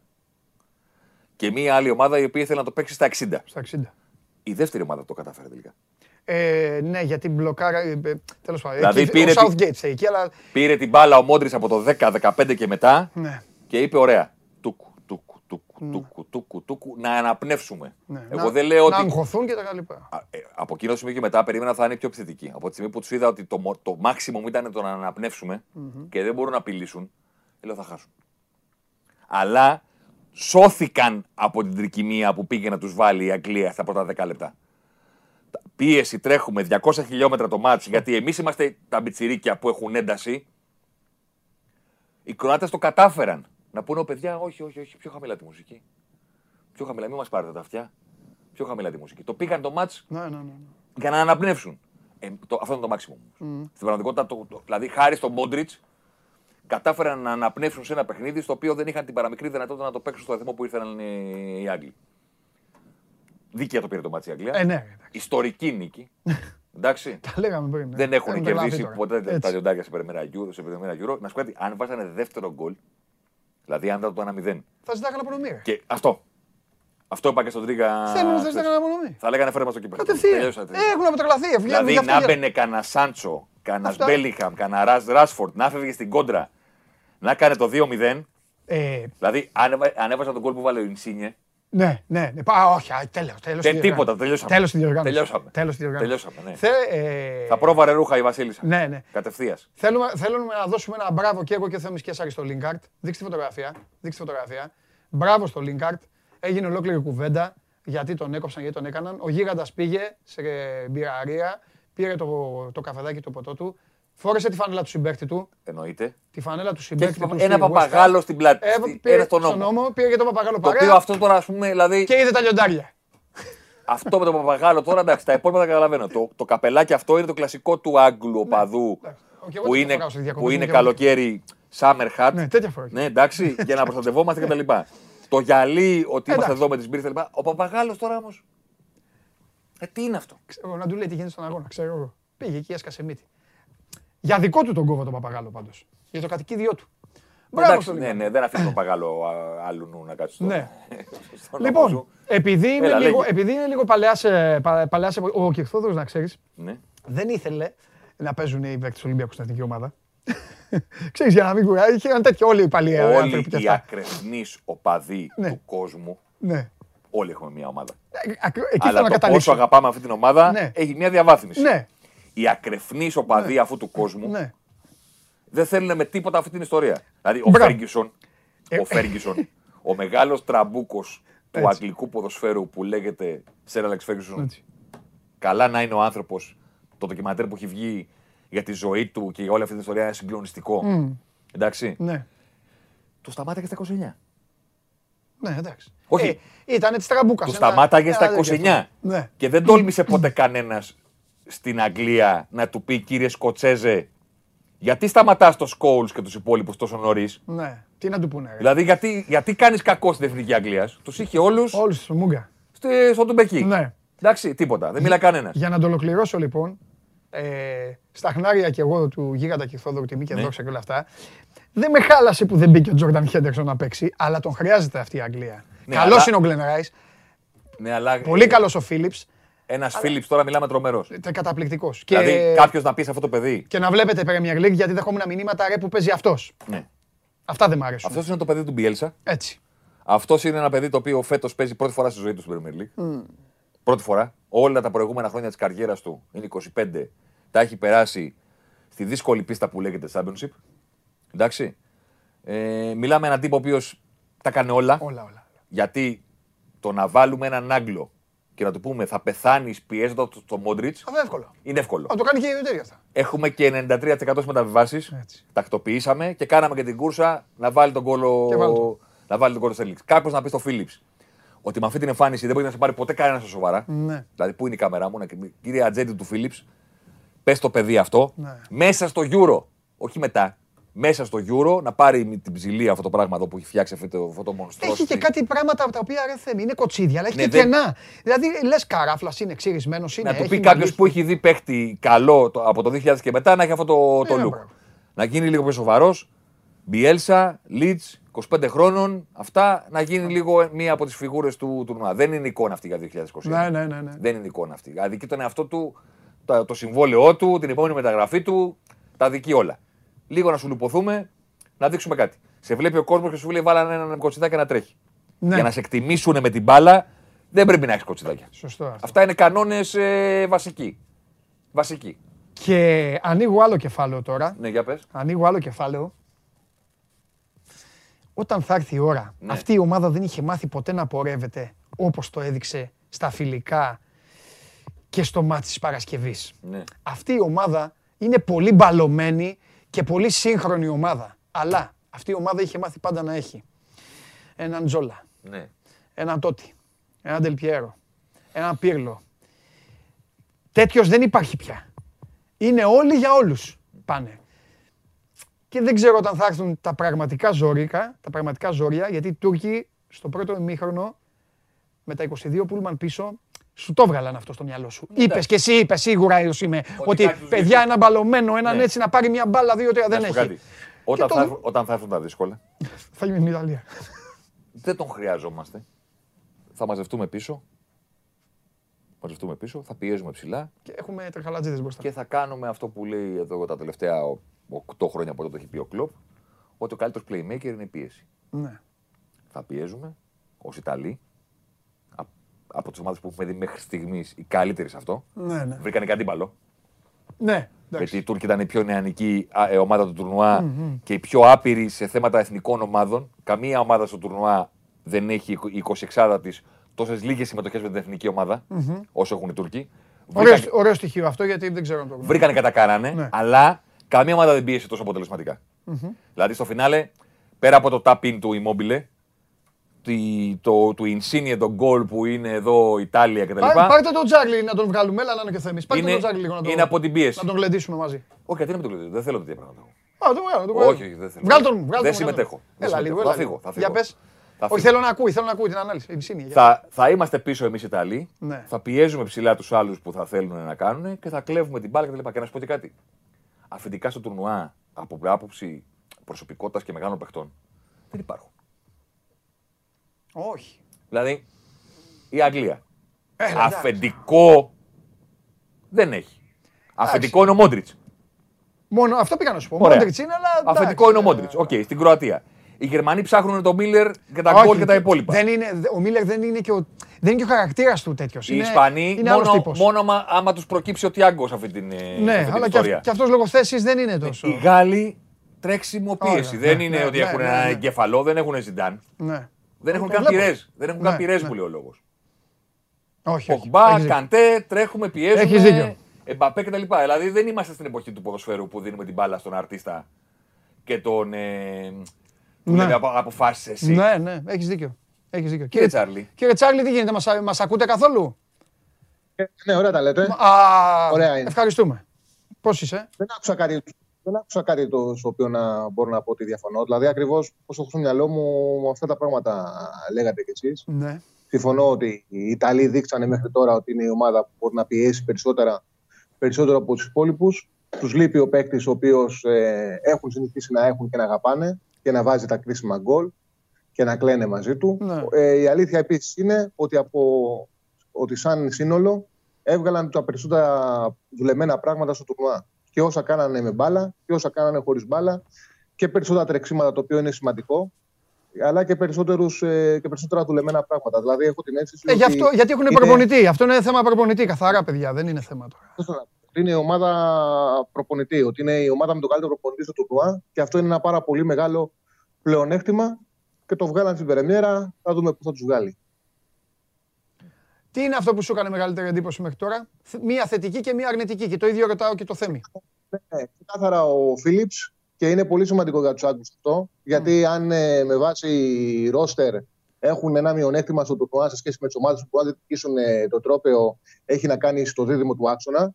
Δεν μπορεί να συγκριθεί με των υπόλοιπων ομάδων που πάνε να πάρουν τον τίτλο. Όμως ο Φίλιπς έπαιξε σαν μεγάλος παίκτης ε, χτες, έκανε ένα τεράστιο παιχνίδι και επίσης τα διαστήματα, δηλαδή το ξεκίνημα των Άγγλων ήταν τρομακτικό. Ναι. Το ξεκίνημα. Δεν είχαν την ίδια διάρκεια. Οι Ιταλοί είχαν μεγαλύτερη διάρκεια. Παίζει ρόλο βέβαια και ο αντίπαλος, γιατί εντάξει, οι Κροάτες είχαν τη δυνατότητα να πάρει την μπάλα δύο φορές ο Μότι και ο Κόβατσιτ, δύο-τρεις φορές και να πάνε κάθετα και να του ασπάσουν το pressing. Οι Τούρκοι δεν είχαν τέτοιο παίκτη να το κάνει.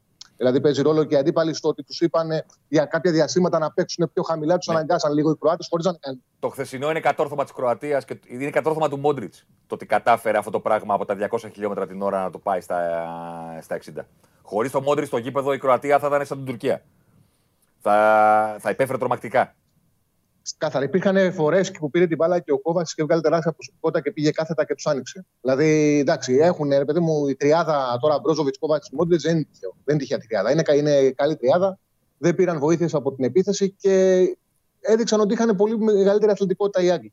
Είχαν αθλητικότητα οι Άγγλοι και πολλές φορές δεν φαίνεται και στα τρεξίματα, φαίνεται στις γρήγορες αντιδράσεις. Είχαν γρήγορες αντιδράσεις και αμυντικά και τους βοήθησαν στο να μην δεχτούν, να μην δεχτούν και σκέψου ότι από τους 7 κατά τη γνώμη μου καλύτερους Άγγλους του 2020, λέω τώρα εγώ, του 2021. Ξέρω τι θα πεις, ότι δεν υπήρχε.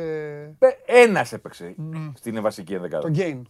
OK. Okay, okay. Δηλαδή, προσωπικά, ας πούμε, θέλω και την γνώμη του Τσάρλι, το Σάντσο, το Ράσφορντ, το Γκρίλις. Τέσσερις, ο Χέντερσον.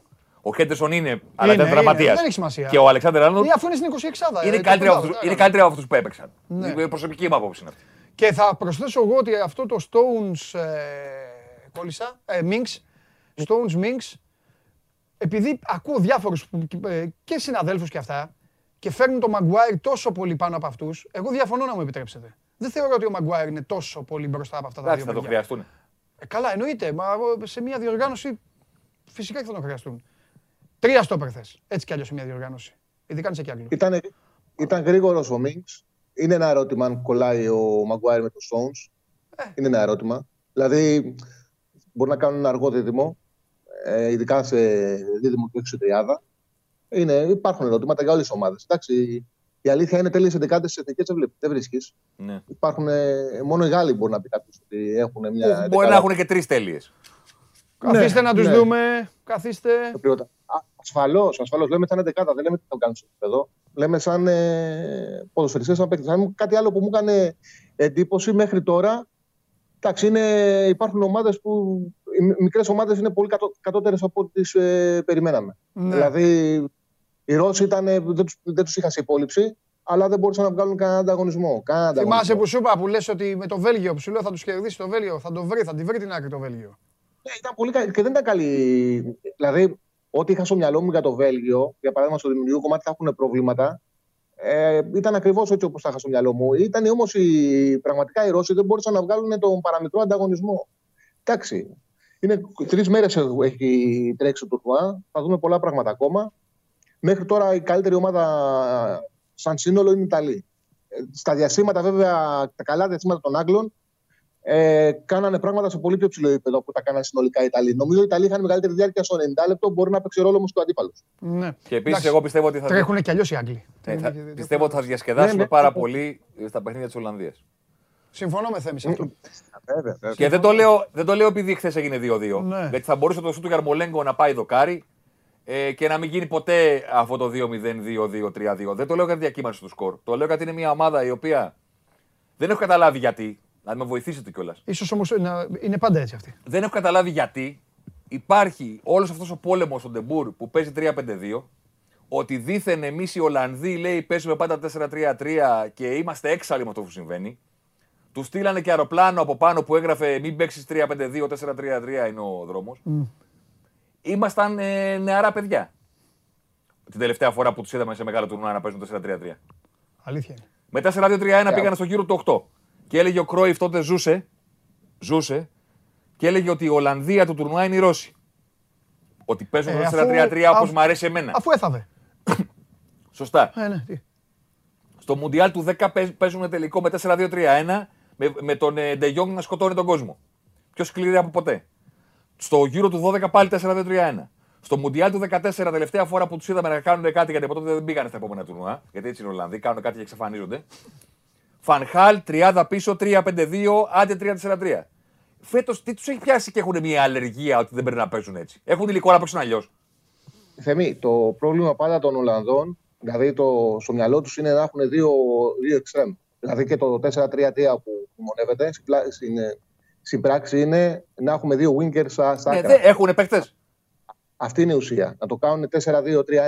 Είναι ο, ο, της Σαϊνχόβεν ο Μάλεν, ναι. που, θέλουν να τον, που τους θέλουν στην τριάδα και να πάνε αριστερά τον Ντεπάι και να παίξουν με έναν φορ. Δηλαδή έτσι το, έτσι το έχουν στο μυαλό τους. Ναι. Βέβαια. Εγώ λέω ότι μου αρέσει αυτό που βλέπω. Ναι, α είναι άλλο Τι κάνει, τι, εγώ δεν κάνω. Λέω ότι θέλουν οι Ολλανδοί. Δηλαδή, για ποιο λόγο γίνεται η κριτική. Η κριτική δεν γίνεται εδώ στα 3 καθαρό εξάρι με δύο εσωτερικούς σκάφ. Γίνεται η κριτική γιατί δεν παίζει με δύο εξτρέμ ε, για να βγάλει αριστερά τον Τεπάη και δεξιά να βάλει τον Μάλεν που τον ε, αγαπάνε πολύ. Η αλήθεια είναι. Εντάξει, γενικά ότι... όμως έτσι πορεύονται αυτοί, επειδή είναι αγαπησιάριδε. Τώρα θέλουν να παρουσιάσουν τον Ντεπάι ως τον νέο Ρόμπεν και τον Μάλεν ως το, ως τον επόμενο Κρόιφ. Ε, εσύ κορόιδευε, αυτοί αυτό έχουν στο μυαλό τους. Και γι' αυτό, και γι' αυτό, γι' αυτό στη μετά Φαν Μπάστεν Γκούλιτ Ράικαρντ εποχή και αδερφών Ντεμπέρ και Ντε Μπουρ. ε, και γι' αυτό τραβάνε ό,τι τραβάνε. Και στο τέλος πλακώνονται στην προπόνηση μεταξύ τους. Τους ενοχλεί πολύ που είναι ο Μάλεν έξω. Ε. Πάρα πολύ. Δηλαδή το, θέλουν να το βλέπουν στο γήπεδο. Ε, με αυτόν τον τρόπο ο Ντε Μπουρ έχει κατάφερε χτες να αξιοποιήσει τον Ντάμφρις που ήταν, έκανε τεράστια διαφορά μέσα στο παιχνίδι. Ναι. Όλα, τα, όλα τα στοιχεία του. Η αλήθεια είναι, παίζοντας με τρεις στην άμυνα, πίσω είχε πρόβλημα και στα φιλικά, είχε πρόβλημα και χτες. Μπορεί να πει κάποιος ότι στο, δεύτερο γκολ κυρίως, αλλά νομίζω ότι με τον τρόπο που παίζαν οι Ουκρανοί, το δεχτήκαν δύο γκολ, δείχνει ότι έχουν δεν θέματα. Έχουν και τέρμα, Έγινε και αυτό με το φύλακα που το χρεώνουν. Δεν έχουν και τέρμα. Το χρεώνουν. Ναι, του το χρεώνουν ε, του Ντε Μπουρ. Το γεγονός ότι δεν περίμενε το Σίλεσεν και τον έκοψε και τους έχει πάει με τον ε, Σεγγέλο, ο οποίο. Ναι, ο οποίος εντάξει. Ε, Είχε ξεχάσει ο άνθρωπος ότι μπορεί να παίξει στην εθνική ομάδα. Δεν φταίει αυτός. Ναι, ναι, δηλαδή ε, υπάρχουν πράγματα που χρεώνουν στον ε, Ντε Μπουρ. Και η αλήθεια είναι ότι με τον Κούμαν οι Ολλανδοί παίρνουν καλύτερα αποτελέσματα από ό,τι παίρναν το τελευταίο διάστημα με τον Ντε Μπουρ. Είναι ένα παζλ θεμάτων ε, και χαλάει την ε, άβρα της εθνικής. Δεν ναι. έχουν. Δηλαδή, δηλαδή όλο αυτό γίνεται για τον Μάλεν που τον απέκλεισε ο Μπουχαλάκης. Δηλαδή όλο αυτό γίνεται για τον ναι, Μάλεν. Ναι, ναι, ναι, ναι, ναι, όπως το πες. Δηλαδή εντάξει, Κύριοι Ολλανδοί, ηρεμήστε. Σιγά το υλικό που έχετε. Έλα. Προβλήματα έχετε. Το φαντάκι δεν τον έχετε να παίξετε με δύο πίσω. Ποτέ δεν έχουν. Να σου πω κάτι. Το Μαξί πιέζουν πολύ ωραία ψηλά και με το που τους πάσει στο πρε τρέχουν πίσω, δεν, δεν προλαβαίνουν με τίποτα. Δηλαδή με καλή ομάδα, με καλή ομάδα οι Ολλανδοί, θα, αν συνεχίσουν να πιέζουν ψηλά, θα περάσουμε φανταστικά. Ε, φανταστικά θα περάσουμε. Να τα βλέπετε τα ματς, χάθηκε δεν πειράζει, να τα βλέπετε τα ματς της Ολλανδίας. Ε, να βλέπετε, πιστεύω ότι θα είναι ενδιαφέροντα και τα ματς της Αυστρίας. Ακούστε με. Στο στήλο, τους είδα δηλαδή ναι, ναι, ναι. ναι. Ε, ε, Τσάρλι, έχουν μπει αποφασισμένοι να, να, να το χρωματίσουν. Ωραία είναι. Ε, Φαν Ντάικ, μια και είπατε, μάγκας μεγάλος φίλε, έχει κάνει διαφήμιση ε, για εταιρεία delivery pizza και αυτά. Του χτυπάνε το κουδούνι, ανοίγει. Και καλά, να το, το βλέπω. Ότι, είμαι, ότι είμαι σπίτι. Φίλαθλος, ναι, το βλέπω και είμαι σπίτι. Γιατί είναι σπίτι όλο τον χρόνο. Ναι, ναι, ναι, ναι, ναι. Είναι σπίτι όλο το... Τσάρλι, έλα, για, για πες μας για σήμερα, πες μας για σήμερα τώρα. Για να σε αφήσουμε μετά. Να αφήσουμε και το ναι. γιατί θα... Λοιπόν, πάνω τρία παιχνίδια είναι. Τρία παιχνίδια είναι. Κάθε μέρα τρία είναι. Α τον αγάπη. Ε, αύριο είναι δύο, ρε. Αύριο είναι δύο. Μα τι είναι αυτά, ρε. Για πες. Αύριο είναι δύο. Αύριο είναι δύο. Ναι, δύο. Έλα. Το, δεν το είχα πάρει. Εντάξει, για πες. Γιατί έγινε ένα την Παρασκευή. Ναι, ναι, σωστά. σωστά. λοιπόν, Σκοτία-Τσεχία, tough game, που καταλαβαίνει ο καθένας. Ε, άλλαξε το φαβορή ενώ άνοιξε σαν πρώτη, σαν φαβορή, άνοιξαν οι Τσέχοι, το καλό κλίμα που πάνε οι Σκοτσέζοι, τα καλά φιλικά που έχουν δώσει, ειδικά το 2-2 με τους ε, Ολλανδούς και οι τεσσάρα που φάγανε οι Τσέχοι, δημιούργησαν συνθήκες έτσι ώστε πλέον να δίνεται οριακό φαβορή η Σκωτία. Εμένα η λογική μου λέει ότι σε αυτά τα παιχνίδια, αν δούμε πάνω από ένα γκολ, θα είναι υπερβολή. Δηλαδή και οι δύο θα πάνε για ένα σκληρό παιχνίδι. Στο 0-0-1-0 το έχω το μυαλό μου. Επειδή είμαι συντηρητικός στις επιλογές μου, το under 2,5 μου παρέχει ασφάλεια δίνεται στο 1,55. Ωραία. Προχωράμε. Πολωνία-Σλοβακία. Οι Πολωνοί έχουν ξεκάθαρα μεγαλύτερο ταλέντο και ποιότητα. Οι Σλοβάκοι δώσανε και ένα φιλικό με τους Βούλγαρους, ε, δεν βλεπόντουσαν ένα-ένα. Γενικά έχουν δεχτεί πολύ κριτική με την Αυστρία που φέρανε 0-0, δεν κάνανε ούτε φάση. Παίζει ένα συντηρητικό 4-1-4-1 σε πολύ χαμηλά μέτρα. Και αυτό το, είναι το γεγονός που με κάνει να πιστεύω ότι οι Πολωνοί μπορούν να τα καταφέρουν. Οι Πολωνοί με το Σόζα είναι όσα φάνε και όσα βάλουν προσπαθεί να τους περάσει την δική του φιλοσοφία. Ένα καθαρό 3-4-3 πιο επιθετικό, να παίξει με δύο επιθετικούς. Είναι κάτι το οποίο το συζητάνε και το θέλουν πολύ στην Πολωνία να καταφέρουν να φέρουν το Λεβαντόσκι, ε, να παρουσιάσουν τον πραγματικό Λεβαντόσκι, γιατί στα τελευταία τρία τουρνουά που έχουν παίξει οι Πολωνοί δεν έχουν καταφέρει να πάρουν πράγματα όσα δίνει ο Λεβαντόσκι στην Μπάγκερ. Έχει βάλει μόνο δύο γκολ. Στο Μουντιάλ δεν έβαλε κανένα. Ε, και ο λόγος που πιστεύω ότι οι Πολωνοί θα καταφέρουν να κερδίσουν τους Σλοβάκους είναι ότι οι Σλοβάκοι μένουν χαμηλά και θα δώσουν δυνατότητα στους Πολωνούς να τον ταΐσουν του Λεβαντόφσκι και να τους φέρουν μπάλα μέσα στην περιοχή. Και επίσης, ίσως επειδή στο τελευταίο φιλικό ο Λεβαντόφσκι τραβιόταν πολύ έξω και αριστερά για να πάρει την μπάλα. Διαβάζω ότι σήμερα μπορεί να μην παίξει με δύο επιθετικού ο, ο Σόουζα, να παίξει 4-3-2-1, έτσι ώστε να δώσει δυνατότητα στο Λεβαντόφσκι να μείνει μέσα στην περιοχή για να έρθει σε θέση εκτέλεσης. Δηλαδή είναι πολύ σημαντικό για τους Πολωνούς να καταφέρουν να δώσουν δυνατότητα στο Λεβαντόφσκι να εκτελέσει. Και για να πάνε καλά στη διοργάνωση πρέπει να αρχίσει να σκοράρει. Είναι κάτι το οποίο το συζητάνε πάρα πολύ στην ε, Πολωνία και ε, φαίνεται από τα τελευταία ρεπορτάζ ότι έχει στο μυαλό του το Σόουζα. Και, το, και επειδή θα μείνουν πίσω οι Σλοβάκοι, θα τους αξιοποιήσουν. Αν είχαν, το Μίλικ, αν είχαν το Μίλικ θα ήταν όλα αλλιώς. Αλλά ρε φίλε, τον άνθρωπο ναι. προσκυνάει όλη η Ευρώπη και στην Πολωνία γίνεται συζήτηση ότι πρέπει να, πρέπει να βάζει γκολ. Αν, αν είχαν το Μίλικ θα ήταν όλα αλλιώς. Θα κάνανε ένα δίδυμο από τους Σουηδούς ναι. που πάντα παίζουν με δύο. Ε, Ζλάταν, Μπρολίν, Λάρσον, πάντα με δύο παίζουν mm. οι Σουηδοί 4-4-2 θα τον κάνανε ένα δίδυμο με κάποιον άλλον. Θα πετάγανε την μπάλα μπροστά και κάτι θα φτιάχνανε. Και τι παίζουμε τώρα εκεί, Τσάρλι, τι βάζεις; Κοίταξε, πιστεύω ότι οι Πολωνοί θα το πάρουν το ματς. 1,72 okay. στο 1,71 άσο στο μέσο όρο των εταιριών. Και πάμε στο Ισπανία-Σουηδία. Καταρχάς, να πούμε εδώ πέρα ότι το 1,35 είναι για πέτα μας και του Ισπανοί 4-0. Δεν έχει κανένα ενδιαφέρον να παίξει σε αυτή τη διοργάνωση απέναντι στους Σουηδούς που φτάσανε στους 8 του Euro και παίζουν ένα σκληρό αμυντικό 4-4-2 όπως είναι ο, ο Θέμης. Ε, η απόδοση 1,35 είναι για πέταμα. Ναι. Την αφήνουμε, την αφήνουμε εκτός. Από εκεί και πέρα πάμε σε ειδικό στοίχημα. Οι Σουηδοί θα παίξουν χαμηλό 4-4-2. Ε, λειτουργούν σαν ομάδα γιατί παίζουν με τον Άντερσον μόνιμα το ίδιο στυλ ποδοσφαίρου. Ε, και εδώ βλέπω tough game. Ε, δεν πιστεύω να βάλουν, ότι θα βάλουν γκολ και οι δύο ομάδες. Δεν πιστεύω θα πάει στο Άντερ πάνω από. Θα δούμε εύκολα πάνω από δύο γκολ. Στο 1,90 δίνεται σχεδόν σε όσες εταιρείες κοίταξα το Άντερ 2,5. Ε, ανάμεσα στο 0-0-1-0, άντε να το πάρουν οι Ισπανοί στο 2-0 το παιχνίδι. Δεν πιστεύω ότι μπορεί να πάει παραπάνω. Τους έχουμε δει κιόλα του Ισπανούς ότι δημιουργικά δυσκολεύονται πάρα πολύ. Τα άντερ πλέον σε συλλόγους δεν έρχονται εύκολα. Σε, σε εθνικές ομάδες όμως είναι διαφορετικό το ποδόσφαιρο. Νομίζω ότι είμαστε 10 χρόνια, 15 χρόνια πίσω. Ναι. Οπότε μπορούν να επιβεβαιωθούν. Ωστόσο, πάντως, σαν τελευταίο σχόλιο και ενώ βλέπετε δεξιά κάτω, κάτω από το θέμη δηλαδή και δίπλα τον Τζάγλι, άντερ, δύο άντερ, έτσι, σωστός δύο άντερ και τον άσο της Πολωνίας που σας έδωσε ο Τσάρλι. Ε, πάντως κύριοι, και για να, να σας αφήσω με, με αυτό, Κάτσε, για αρχή, θα κάνω και εγώ την πρόληψή μου. Θα κάνεις, θα κάνεις. Αλλά ε, και για, ε, πάντως για αρχή έχουν μπει περισσότερα γκολ από τα αναμενόμενα. Ναι, ναι, ναι. ναι ο, ο, ο ρυθμός είναι αργός. Ναι. Τα γκολ μπαίνουν με πολλούς τρόπους. Γιατί λέγανε... Στο Μουντιάλ Μπαίνανε γκολ στη μένα συνέχεια από στιμένε φάσεις. Κάνανε εδώ, πηγαίνανε στο κόρνερ, τραβάγανε. Πιο πολλά από λάθη πάντως μπήκανε τώρα παρά στη μένα. Πιο πολλά. Και από πίεση κτλ. έτσι είναι η μπάλα. Τσάρλι, πρώτη κόκκινη του τουρνουά σήμερα. Πρώτη κόκκινη του τουρνουά σήμερα. Πού, σε ποιο. Όχι στο Σκοτία. Ε. Αυτό δεν το βρει που έχει ενότητα. Εγώ τη δουλειάς. Α, εσύ απλά, α, εσύ απλά μασάς το. Πρώτη κόκκινη του τουρνουά σήμερα. Εγώ τη δουλειά έχω. Δεύτερον, δεύτερον. Πρώτο αυτό γκολ. Είναι προσωπικότητα και είναι Όχι, τα... μπήκε το αυτό, Τούρκον. Και είναι, τα... και είναι τα... στην πρεμιέρα. Και ναι, ναι. τακτικιστής.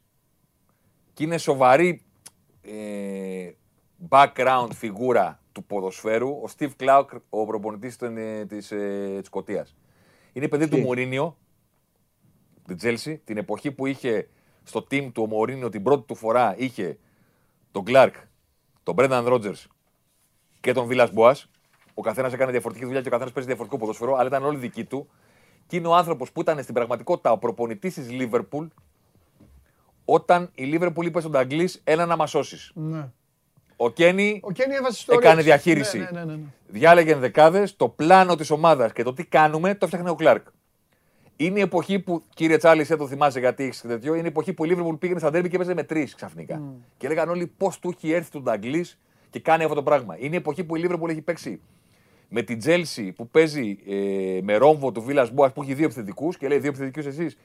Τριάδα εμείς πίσω, Μάξι Ροντρίγκες, διπλός στο Σταφορμπρίτ να είστε καλά. Ναι. Αυτή είναι η σκοτία του. Κύριε ναι. Τσάρλι, για τον κόσμο το λέω. Αυτή είναι η σκοτία του. Ωραία ομάδα Και θέλω πολύ να τους δω και με την Αγγλία που, θα, που είναι το μεγαλύτερο μάτι του τουρνουά φυσικά. Και να σου κάτι. Ε, στο χέρι. Κύριε Τσάρλι, δεν τα λέτε αυτά στον κόσμο. Γιατί ε, τα παίρνετε από τις μεγάλες δυνάμεις. Δεν τα λέτε αυτά στον κόσμο. Την πρώτη φορά που παίξανε δύο ομάδες ποδόσφαιρο. Την πρώτη φορά. Ποιοι παίξανε ποδόσφαιρο; Που λένε οι, Βρα... Βραζιλιάνοι, λέει οι Αργεντινοί. Ποιοι παίξανε ποδόσφαιρο την πρώτη φορά; Όχι, αυτοί παίξανε. Οι Άγγλοι με τους Σκοτσέζους. Ναι, ναι, αυτοί παίξανε. Δηλαδή το ποδόσφαιρο ναι, γιορτάζει τη δεύτερη αγωνιστική του Euro. Γιορτάζει το ποδόσφαιρο. Και το 1300 σκοτωθήκαν. Το beautiful game. γιορτάζει στο ναό του ποδοσφαίρου που λένε κάτι μαρακανά και κάτι τέτοια. Κάτι παπάντζες. Ναι. Στο ναό του ποδοσφαίρου που είναι το Webley. Παίζουν οι άνθρωποι που μας έφεραν το ποδόσφαιρο. Οι Άγγλοι με τους Και Σκοτσέζους, κύριε άμα, Τσάρλι. και άμα πραγματικά θέλετε να γελάσουμε, πραγματικά 0-1 στο 90. Όχι. Πρα- ε, ε, Ένα-ένα. Ένα-ένα είναι το Εντάξει. μάτς. Το μάτς αυτό είναι ένα-ένα. Όχι, λέω πραγματικά τι να γίνει άμα πεθάνουμε Καλά, στο γέλιο. εννοείται. Να λιώσουμε στο γέλιο μετά. Εννοείται. Να ξεκινήσουν οι Άγγλοι με δύο νίκες στο Euro. Όχι. Θα καταστραφούμε. Όχι, μηδέν. Α, ναι, εντάξει, το ίδιο λέμε. εντάξει. Εννοείται. 0-1 θα το έχει κάνει και η Σκωτία το διπλό. Θα... Οι Σκοτσέζοι θα βάλουν τις φούστες. Θα βγει ο William Wallace κανά, Steve Bruce, ε, όλοι. Όλα αυτά. Robert Bruce και αυτά. Πες Ε, Τσαρλάκο. Φιλιά, Τσάρλι. Μ' άρεσαν αυτά πάντα. Μ' Α, του άρεσε. Καλή συνέχεια. Εντάξει. Τελείωσε. Φιλιά, Ευχαριστούμε φιλιά, ευχαριστούμε φιλιά, πάρα πολύ. φιλιά, φιλιά. Ευχαριστούμε πάρα πολύ. Εντάξει. Στο επανειδήμιο. Να σέβονται. Πού είναι, Έτσι, να σέβονται. Έτσι, σωστό. Σε Που λένε αυτά, σε αυτά. Βραζιλιάνους δεν και συζητά. τα κουνάκια Σε και λέει παρακαλώ. χαρά του ποδοσφαίρου. Σε παρακαλώ. Αυτή είναι η χαρά του ποδοσφαίρου, τα κουνάκια. όχι. Η κόμπα- Η κόμπα καμπάνα Δύο είναι η χαρά του Έλληνες, ποδοσφαίρου. Αυτά, αυτά θα τα λες εδώ στους Έλληνες. Άμα ήταν να το βγάζανε εκείνοι. Ναι. Α, μπράβο. Αυτό. Τι έχουν βγάλει, τον καφέ. Ναι, μισό λεπτάκι. Έτσι. Εντάξει. Πω, πω, πω. Έξω φέρνει δίκιο έχει. Σε αυτό έχει δίκιο. Θα σέβεστε αυτούς που την εφεύρεση. Έτσι. This beautiful game και, και τα λοιπά και τα λοιπά και τα λοιπά. Λοιπόν, πάντα μαζί με την Coca-Cola, ο μεγάλος χορηγός της εκπομπής Show Must Go On Live σε όλη τη διάρκεια του UEFA Euro 2020, το οποίο διεξάγεται το 2021, είναι η Coca-Cola. Ε, μας προσκαλεί όλους να απολαύσουμε τους πιο συναρπαστικούς α, αγώνες και βέβαια δίνει τη δυνατότητα στον κόσμο, σε όλους εσάς, να συμμετέχετε σε έναν άκρος ποδοσφαιρικό διαγωνισμό και να κερδίσετε πλουσιότατα δώρα.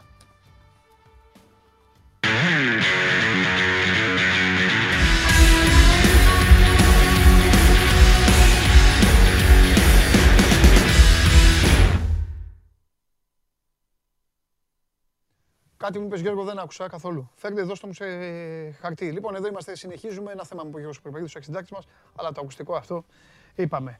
Λοιπόν, ε, τα είπαμε για το Euro. Ξέρω ότι, ότι, περι- ξέρω ότι περιμένετε τώρα για τις ομάδες σας και έχετε κάθε δικαίωμα σιγά σιγά να ξετυλίγουμε το κουβάρι εδώ στο Show Must Go On Live όσο μπορούμε. Ε, εντάξει, γράφετε για τα δικά σας, καλά κάνετε, καλά εξηγέστε. Είναι ορισμένοι, γράφουν τα άλλα. Φοβερό αυτό με τα συστήματα. Φοβερό. Πάντως εγώ θα το χαλάσω αυτό.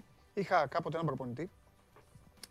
Ε, ο οποίος, τι έλεγε μες στα αποδητήρια; Εγώ είμαι και πιτσιρικάς τώρα, 17-18. Όποιο σύστημα για να παίξουμε, ένα γκολ παραπάνω θέλουμε. Έτσι έλεγε ο γίγαντας.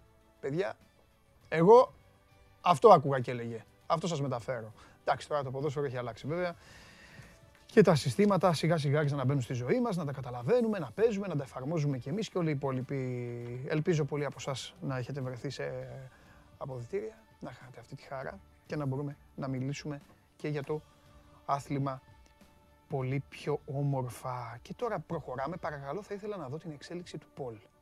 Θα ήθελα να δω την εξέλιξη του Πολ. Με παίρνουν κάποιοι τηλέφωνο, μου στέλνουν στα δικά μου.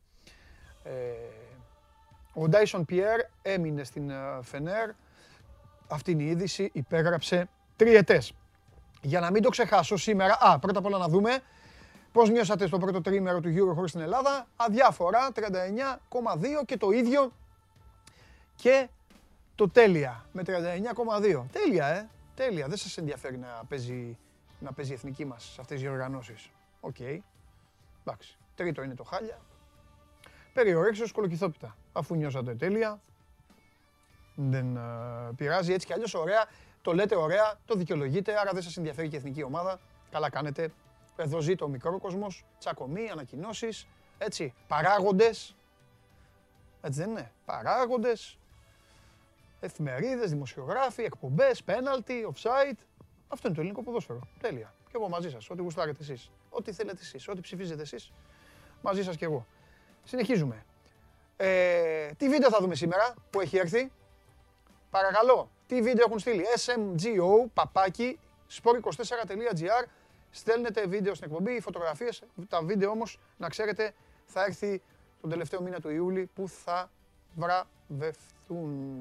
Όχι όλα. Υπάρχει μια διαδικασία. Θα τη μάθετε. Εδώ οι πιστοί, οι φανατικοί του Show Must Go On, θα τα μάθουν όλα. Για να δούμε. Τι έχουμε σήμερα. Παντελή, εδώ υπάρχει οργάνωση στην Αγγλία. Μοιράζουν αντιλιακό σε όσους βλέπουν τα μάτς. I'm not sure Ben Davis is going to win the ball there. It's a silly foul, Steve. Now, two minutes just before half time. Ωραίο δεν το έστειλε ο φίλος. Το όνομά του δεν το έχεις βάλει Νικήτα. Πώς τον λένε το φίλο να το πούμε, δεν πειράζει. Τέλος πάντων. Νίκο. Νίκος, Νίκος, εντάξει. Ναι, άστο επώνυμο, δεν πειράζει. Ο φίλος μας ο Νίκος, λοιπόν, τον ευχαριστούμε πάρα πολύ. Έστειλε αυτό το βίντεο από την α, Αγγλία να παρακολουθούν πω, κάτω. Ε, στο γρασίδι. Τους βάζουν και το αντιλιακό τους. Τους προσέχουνε. Αυτό είναι αντιλιακό ή αντισηπτικό τώρα. Ό,τι και να είναι, για καλό είναι. Οπότε να το χρησιμοποιούν. Λοιπόν, ε, προχωράμε. Ε, πού πάμε, πού πάμε, πού πάμε, πού πάμε, πού πάμε, πού πάμε, πού πάμε. Ανεβαίνουμε. Ανεβαίνουμε, επειδή έγινε και πολλή κουβέντα, έγινε και πολλής ντόρος λόγω της ε, συμμετοχής ε, της ε, συγκεκριμένης ε, χώρας ε, ε, για το πώς, ε, τι γράφουν τα κασκόλ τους, τι γράφει το σήμα τους, ε, πώς είναι περασμένοι, γιατί δεν τη λένε Βόρεια Μακεδονία. Από την ε, πρωτεύουσά τους εκεί από τα Σκόπια λέγανε ε, ότι η Ομοσπονδία έχει αυτοδιοίκητο, όπως όλες οι Ομοσπονδίες όποτε γράφουν. Εγώ θα πω ότι η Μακεδονία, όπως όλοι γνωρίζουμε, είναι μία, το λέει και το πούλμαν εδώ της Λίβερπουλ, συμφωνούν, είναι ελληνική και σε, αυτήν, σε αυτόν τον τόπο υπάρχει αυτό το παλικάρι που θα δείτε τώρα.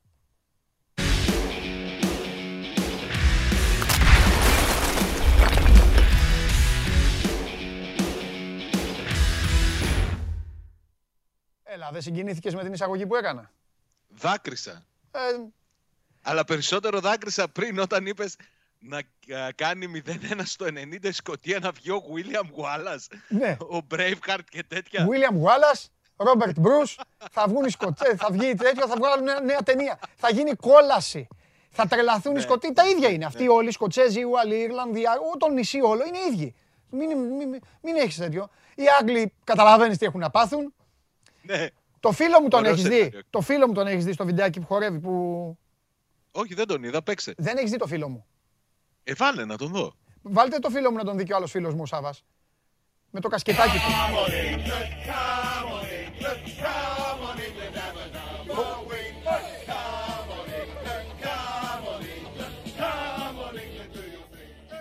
Με την παλίτσα.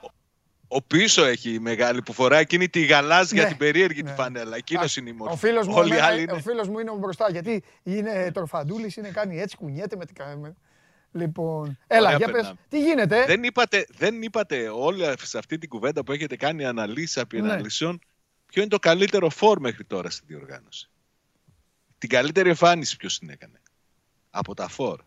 Γιατί για φόρ θα μιλήσουμε και για τον Μπάουκ. Ποιος σου άρεσε περισσότερο από όλους.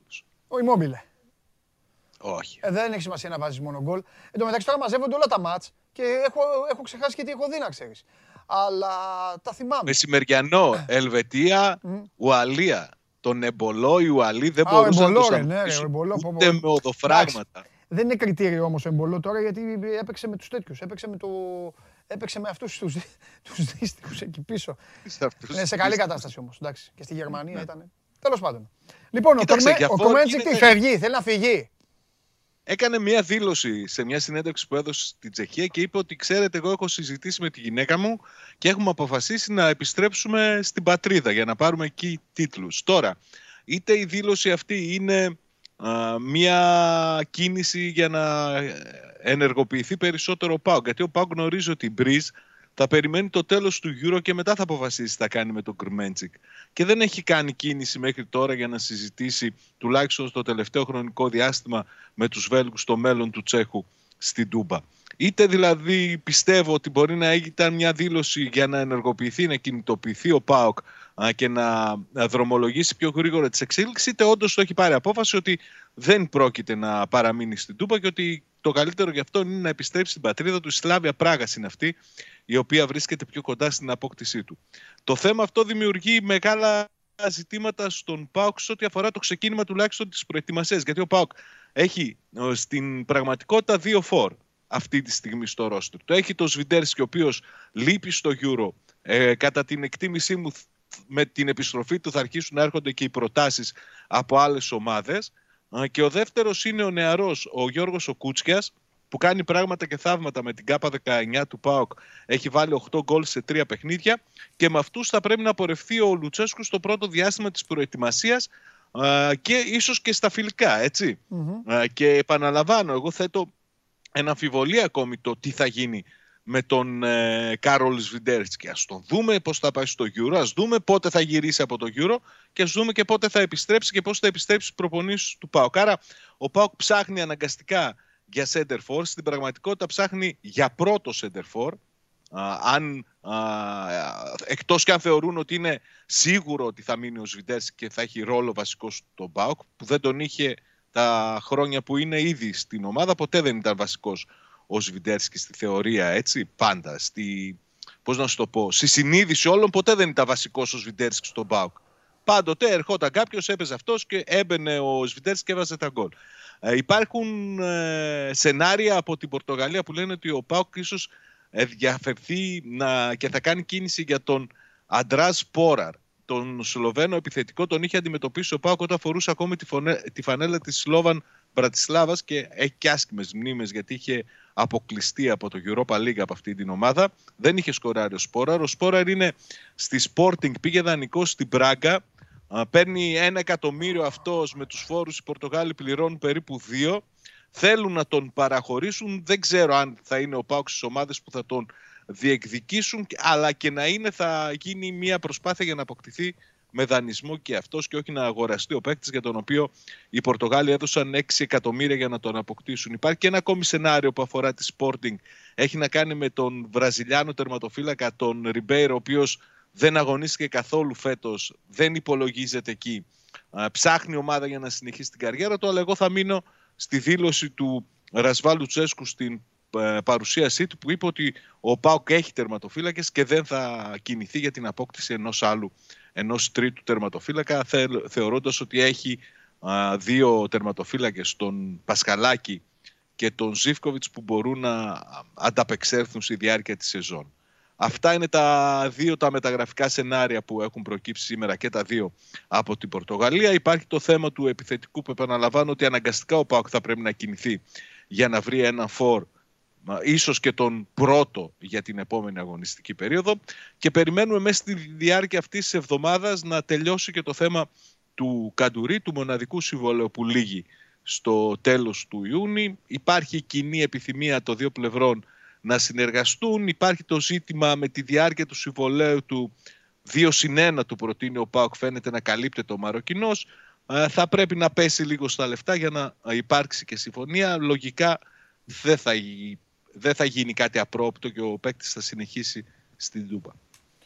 Τέλεια. Φιλιά πολλά. Αύριο θα, σε... Αύριο θα ασχοληθούμε με ερωτήσεις. Φιλιά. Ναι. Λοιπόν, ε, αυτός είναι. Τα παιδιά πηγαίνουν πιο γρήγορα όπως το έχετε καταλάβει, αφού η εκπομπή, τι να κάνουμε, κυριαρχεί, το Euro κυριαρχεί στις ε, ζωές μας και αυτή είναι και η πραγματικότητα. Και μετά από τον ε, Σάβα νομίζω ότι μπορούμε να πάμε χωρίς καμία καθυστέρηση στον αγαπημένο σας Βαγγέλη Αρναούτογλου.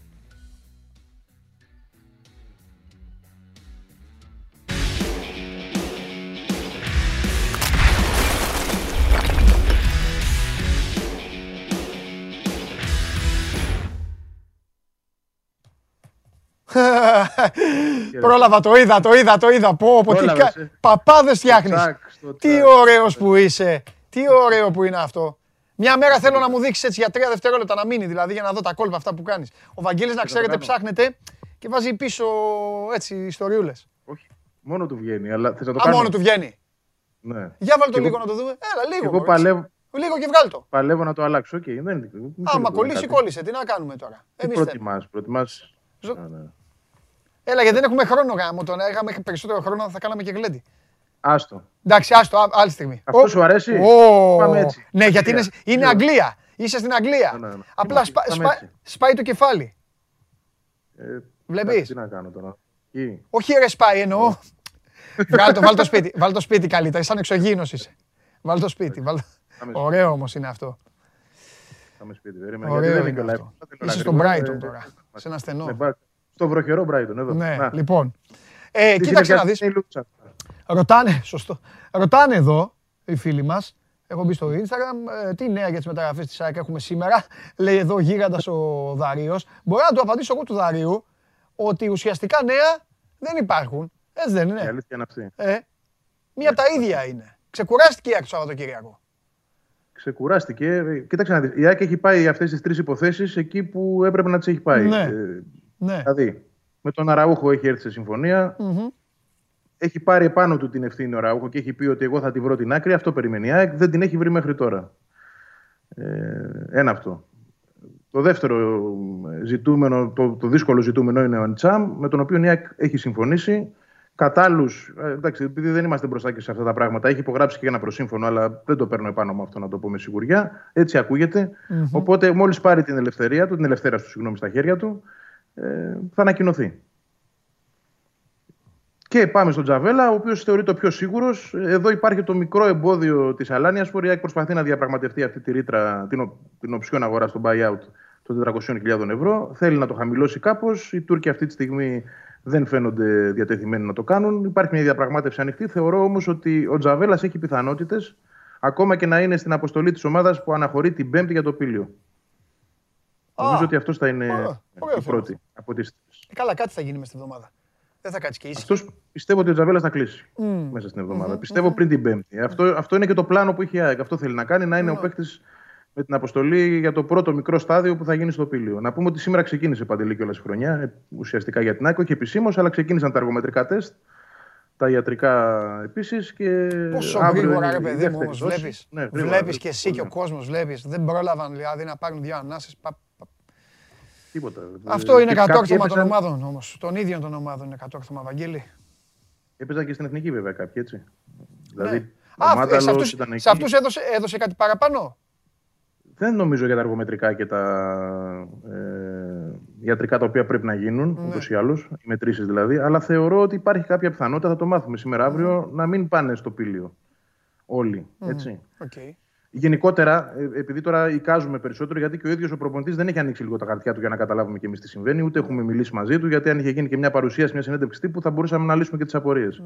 Ίσως γίνει αυτό σήμερα αύριο και αν γίνει θα γίνει μέσω, μέσω web κατάστασης όπως μιλάμε και εμείς τώρα καλή ώρα για να μάθουμε τελικά τι σκοπεύει να κάνει σε αυτό το πύλιο γιατί δεν έχουμε καθαρή εικόνα. Θα πάνε όλοι, θα πάει ο βασικός κορμός, θα πάνε κάποιοι που θέλει να δει, ε, θα κοπούν κάποιοι ε, οι οποίοι ήδη ας πούμε είναι εκτός πλάνων. Αυτά τα πράγματα δεν τα ξέρουμε. Ε, θα μάθουμε όμως γιατί ούτως ή άλλως την Τετάρτη θα ανακοινωθεί η αποστολή. Καλό θα ήταν βέβαια να τα ξέρουμε και εμείς λίγο πιο πριν για να έχουμε και μια εικόνα του τι ακριβώς γίνεται και τι μηχανεύεται ο προπονητής όλες αυτές τις μέρες. Χθες ήρθε στην Αθήνα. Ναι. Ε, νομίζω ότι αύριο θα έχουμε καλύτερο ρεπορτάζ. Θα μπορώ να σου πω περισσότερα πράγματα γι' αυτό. Είμαι Ακόμα και ο σίγουρος. Τσιγκρίνσκι δηλαδή παντελή είναι ένα, ένα θέμα. Έτσι. Ε, τον κάλεσαν να πάει στα αργομετρικά. Έχει, ουσιαστικά ε, το συμβόλαιο του λύγει τέλος του μήνα. Αλλά και του Βασίλη Αντωνόπουλου για παράδειγμα λύγει τέλος του μήνα Ναι. και δεν είναι ο παίκτης στα αργομετρικά. Δεν έχει κληθεί να, να παραστεί. Κατανοητό. Άρα με τον Τσιγκρίνσκι καταλαβαίνουμε ότι εκκρεμεί μια κουβέντα. Υπάρχει ακόμα η σκέψη ναι, να μείνει. Δεν ξέρω με ποιον τρόπο και πώς και τι θα πει με τον Μιλόγεβιτς και τι θα πει και ο Μιλόγεβιτς για αυτό το θέμα, γιατί και αυτό είναι ανοιχτό. Ναι. Αλλά είναι μια συζήτηση ανοιχτή και αυτή. Ωραία. Φαντάσου τώρα να, να υπογράψει και ο Τσιγκρίνσκι, αυτό λέω και, και κλείνω να πάμε για παρακάτω, γιατί Όχι. προφανώς Ναι, δεν να, είναι να αύριο. προλάβω να σου κάνω και δύο Ναι, τέτοιο. ναι, Μωρέ, ναι. οι άνθρωποι στέλνουν αμαρτία είναι. Συμφωνώ. Θα πω απλά ότι αν κλείσει και ο Τσιγκρίνσκι, η ΑΕΚ πάει αμέσως μαζί με τον Τζαβέλα στους 8 στόπερ. Ναι. Πάρα Α, πολύ. γιατί, ε, γιατί έρχεται. Ε, ρε εσύ, Βαγγέλη, όμως τώρα με αναγκάζει, με αναγκάζει αυτό, όπως ορμώ και στο Γεωργακόπουλο και σε όλους τα θα... Εγώ ξέρεις την άποψή μου για τον Τζιγκρίνσκι πριν μια διετία, θυμάσαι τι σου έλεγα, παπάδες και αυτά. Τώρα να κρατήσει, να μείνει, δηλαδή συζητάει να μείνει ο Τσιγκρίνσκι, ο Μιλόγεβιτς το συζητάει αυτό. Ο Μελισανίδης ξέρουμε ότι έχει έναν, ένα, μια, μια αγάπη στο συγκεκριμένο ποδοσφαιριστή και στην ιστορία του και καλά κάνει. Αλλά τι να κάνει, ρε Ευαγγέλη, τι... Έλατε. Κοίταξε να δεις. Ο Μελισανίδης, αν πει ο προπονητής μένει, τον κρατάει. Εγώ ναι, εδώ συζητάμε, εννοείται, ναι. Ο Εντάξει, το προπονητής γουστάρει. δεν, δεν ξέρω τι θέλει ο προπονητής. Να είμαι ειλικρινής, δεν θέλω να πω κάτι που δεν ξέρω. Δεν γνωρίζω. Ξέρω ότι εκκρεμεί μια συζήτηση μεταξύ τους. Μπορεί ο Τσιγκρίνσκι να του πει ότι εγώ θέλω να μείνω, να του γίνει μια πρόταση με ένα μικρό πάγιο και να πληρώνεται μετά με τα παιχνίδια και όσα παιχνίδια παίξει. Και μπορεί να το δεχτεί. Να είναι βοηθητικός, να του εξηγήσει ότι θα έχει ένα ρόλο 10-15 αγώνων. Ε, δεν το, δεν το ε, κρίνω λάθος αυτό και κακό, εγώ να σου πω την αλήθεια. Ω παράδειγμα μέσα στα αποδητήρια, έτσι και ως άνθρωπος ο οποίος θα έχει ένα πολύ συγκεκριμένο ρόλο. Όχι να στηριχθείς σε πάνω του για βασικός. Ε, ναι, σε αυτό. καμία περίπτωση. Και Αλλά δεν για, να ξέρω έχουμε τι καλό στο μυαλό- ερώτημα, για να έχουμε καλό ερώτημα, δηλαδή αύριο να είμαστε καλά, Αύριο είναι η τρίτη αγωνιστική του πρωταθλήματος. Και η ΑΕΚ πηγαίνει να παίξει στην Τούμπα. Ποια θα είναι τα στόπερ της ΑΕΚ; Με σχηματισμό τεσσάρων πίσω. Δεξί Υποθέτοντας μπακ ότι έχει- Αρναούτογλου. Αριστερό μπακ ο, ο Ματίκας. Στόπερ ποιοι θα είναι. Ο Τζαβέλας με... Το Σβάρνα. Ωραία. Η ΑΕΚ λοιπόν έχει αυτή τη στιγμή το πλάνο να κατέβει με βασικού στόπερ Σβάρνα Τζαβέλα. Δεν είναι το πλάνο, είναι η κατάσταση αυτή τη στιγμή. Πλάνο θα καταρτιστεί όταν θα δει ο προπονητής και το Γούτα και το Μίτογλου και θα καταλάβει εκεί τι θέλει ακριβώς να κάνει. Και Ναι. ενδεχομένως έναν ακόμα να αποκτηθεί. Έτσι. Είναι ο Νεντελτσιάρου. Είναι πολλοί τώρα, μα έχουν μαζευτεί πολλοί. Ναι. ναι, αλλά αν έπαιζαν αύριο, θεωρώ ότι αυτοί οι δύο θα παίζαν. Γιατί είναι και οι δύο διεθνείς. Ναι. Βέβαια, βέβαια εντάξει, ξέχασα ότι ο Σβάνα είναι και τραυματίας. Άρα δεν θα μπορούσε να παίξει. Τώρα μιλάμε Μα, όμως δε- για ένα μα μιλάω θεωρητικό για πλάνο. ο Σεπτέμβρη μήνα σου μίλησα. Ναι, εγώ, ναι. ε, Ε, αυτά- Βαγγέλη αυτοί οι μου, δύο. δεν σου μίλησα για αύριο. Θεωρώ αυτοί οι δύο. Μάλιστα. Ωραία. Κάνα βασικό χαφ, ε, γιατί για τα στόπερ με ρωτάγανε, αλλά το κάλυψες. Τίποτα για Ε, ο χαφ. Εντσάμ είναι Ναι, ο για ένας τον χαφ. Ο Εντσάμ. Δεύτερο αναζητεί το δεύτερο. Ωραία. Θέλει η ΑΕΚ να πάρει ένα χαφ ακόμα να είναι το εξάρι το κλασικό που θα της λείψει γιατί και ο Σιμόε θα αργήσει να γυρίσει. Πάμε για Οκτώβριο όπως μαθαίνω. Ε, το καλό σενάριο. Χωρίς να κινδυνολογώ αυτή τη στιγμή γιατί πρέπει Ούτε να στο, γίνει και... Σιμόες, ούτε στο Σιμόες μπορεί να στηριχθεί η ΑΕΚ. Ναι, δεν τον έχει όμως ούτε αυτόν. Έτσι. Άρα... Ναι. Ούτε, για, ούτε τον δεύτερό της δηλαδή δεν έχει. Ούτως Ναι. ή άλλως θα έπαιρνε ένα εξάρι, αλλά δεν έχει ούτε το... αυτόν που θα είναι ο δεύτερος από του χρόνου. Καλώς εχόντων των πραγμάτων. Έτσι. Εντάξει. Και ένα τελευταίο, Ναι, ότι πες το. υπάρχει ένα δημοσίευμα για τον Κόμπελιτς από τη Σερβία ξεκίνησε όλο αυτό το θέμα. Είναι ένας δεξιός μπακ βασικός στον Ερυθρό Αστέρα, έχει παίξει και με τον Ολυμπιακό στο Champions League. Προτάθηκε από τον Αστέρα. Ο Αστέρας θέλει διακαώς να πάρει τον Κρίστησιτ. Δεν θέλει να δώσει χρήματα, δεν έχει προφανώς. Δεν διαθέτει και προτείνει παίχτες. Και προτείνει τον Γκαγκά. Η ΑΕΚ δεν ασχολήθηκε. Τώρα προτείνει τον δεξιό του μπακ, γνωρίζοντας ότι η ΑΕΚ θέλει να πάρει ένα δεξί μπακ. Δεν ξέρω κατά πόσο υπάρχουν πιθανότητες γι' αυτό. Θα το δούμε. Θα κρίνει ο προπονητής. Πάντως να πω ότι αυτό τον παίχτη τον πήρε ο Μιλόγεβιτς στον Ερυθρό Αστέρα. Όταν πήγε το 17, ε, πήγε και ο παίχτης. Άρα το γνωρίζει πολύ καλά. Έχει παίξει μαζί του δύο γεμάτες σεζόν. Θα τις κάνεις μεταγραφές και τις δικές του ο Μιλόγεβιτς. Το θέμα είναι... Πότε, πώς, τέλος πάντων, αρχίζουν να μαζεύονται πολύ και στην ΑΕΚ. Θα κάνουμε μεγάλη κουβέντα εμείς να ξέρεις. Μόλις τελειώσει το Euro, σου δίνω από τώρα ραντεβού. Έχουμε μεγάλη συζήτηση. Θα τα πούμε από κοντά αυτά. έτσι. Εννοείται εδώ, εδώ, εννοείται εδώ θα μιλάς. Τι, α, μιλάμε με το... Λοιπόν, αύριο θέλω να μεταξιδέψεις λίγο ε, Βραζιλία. Δεν ξέρω τι θα κάνεις. Βάλε πίσω... Ωραία. Κερδίσαμε και 3-0. Είμαι, είμαι και φιλό, έτσι είμαι Α, φαν. Εντάξει, όλοι οι live. ε, θα είπα. Όλος ο κόσμος βλέπει Euro, ο Αρναούτογλου ε, βλέπει Βραζιλία. Καλά λέει ο Κέσσαρης. Είδα, Λοιπόν, είδα, ναι. είδα. Φιλιά, Εντάξει, είδα φιλιά. και λίγο Ουκρα... Ουκρανία, αλλά στεναχωρήθηκα. Λοιπόν, Όχ, ναι, Καλά. ε, κοίταξε να δεις, όταν το πας εκεί το μάτς, να το πεις και στη σύζυγο. Όταν το πας εκεί το μάτς, το παίρνεις. Ε, ε, μάλλον δεν το χάνεις. δεν το χάνεις. Δεν το χάνεις εκεί. Εντάξει. Είναι να δυνατόν. κάνουμε. Η ΑΕΚ θα το είχαν, Ευαγγέλη μου, τώρα αυτό το μάτς. Θα το είχαν. Θα είχε σοφαρίσει. Έχει και χάσει, ου, έχει χάσει η ΑΕΚ τέτοια. Έλα, φιλιά, φιλιά. Ας. Φιλιά χαρά, πολλά. Λοιπόν, αυτός, ε, αυτός είναι ο Βαγγέλης Αγναούτογλου. Ε, δεν έχω πολύ χρόνο να πω τα δικά μου. Θα, λίγο μετά το Euro, σιγά σιγά η εκπομπή τώρα, ε, είμαι στα πατήματά μας. Οι περισσότεροι με ξέρετε κιόλας, κάποιοι άλλοι όχι. Ε, θα τον βρω εγώ το χρόνο και θα λέω και κάποια πράγματα για όλους, γιατί πρέπει να συζητάμε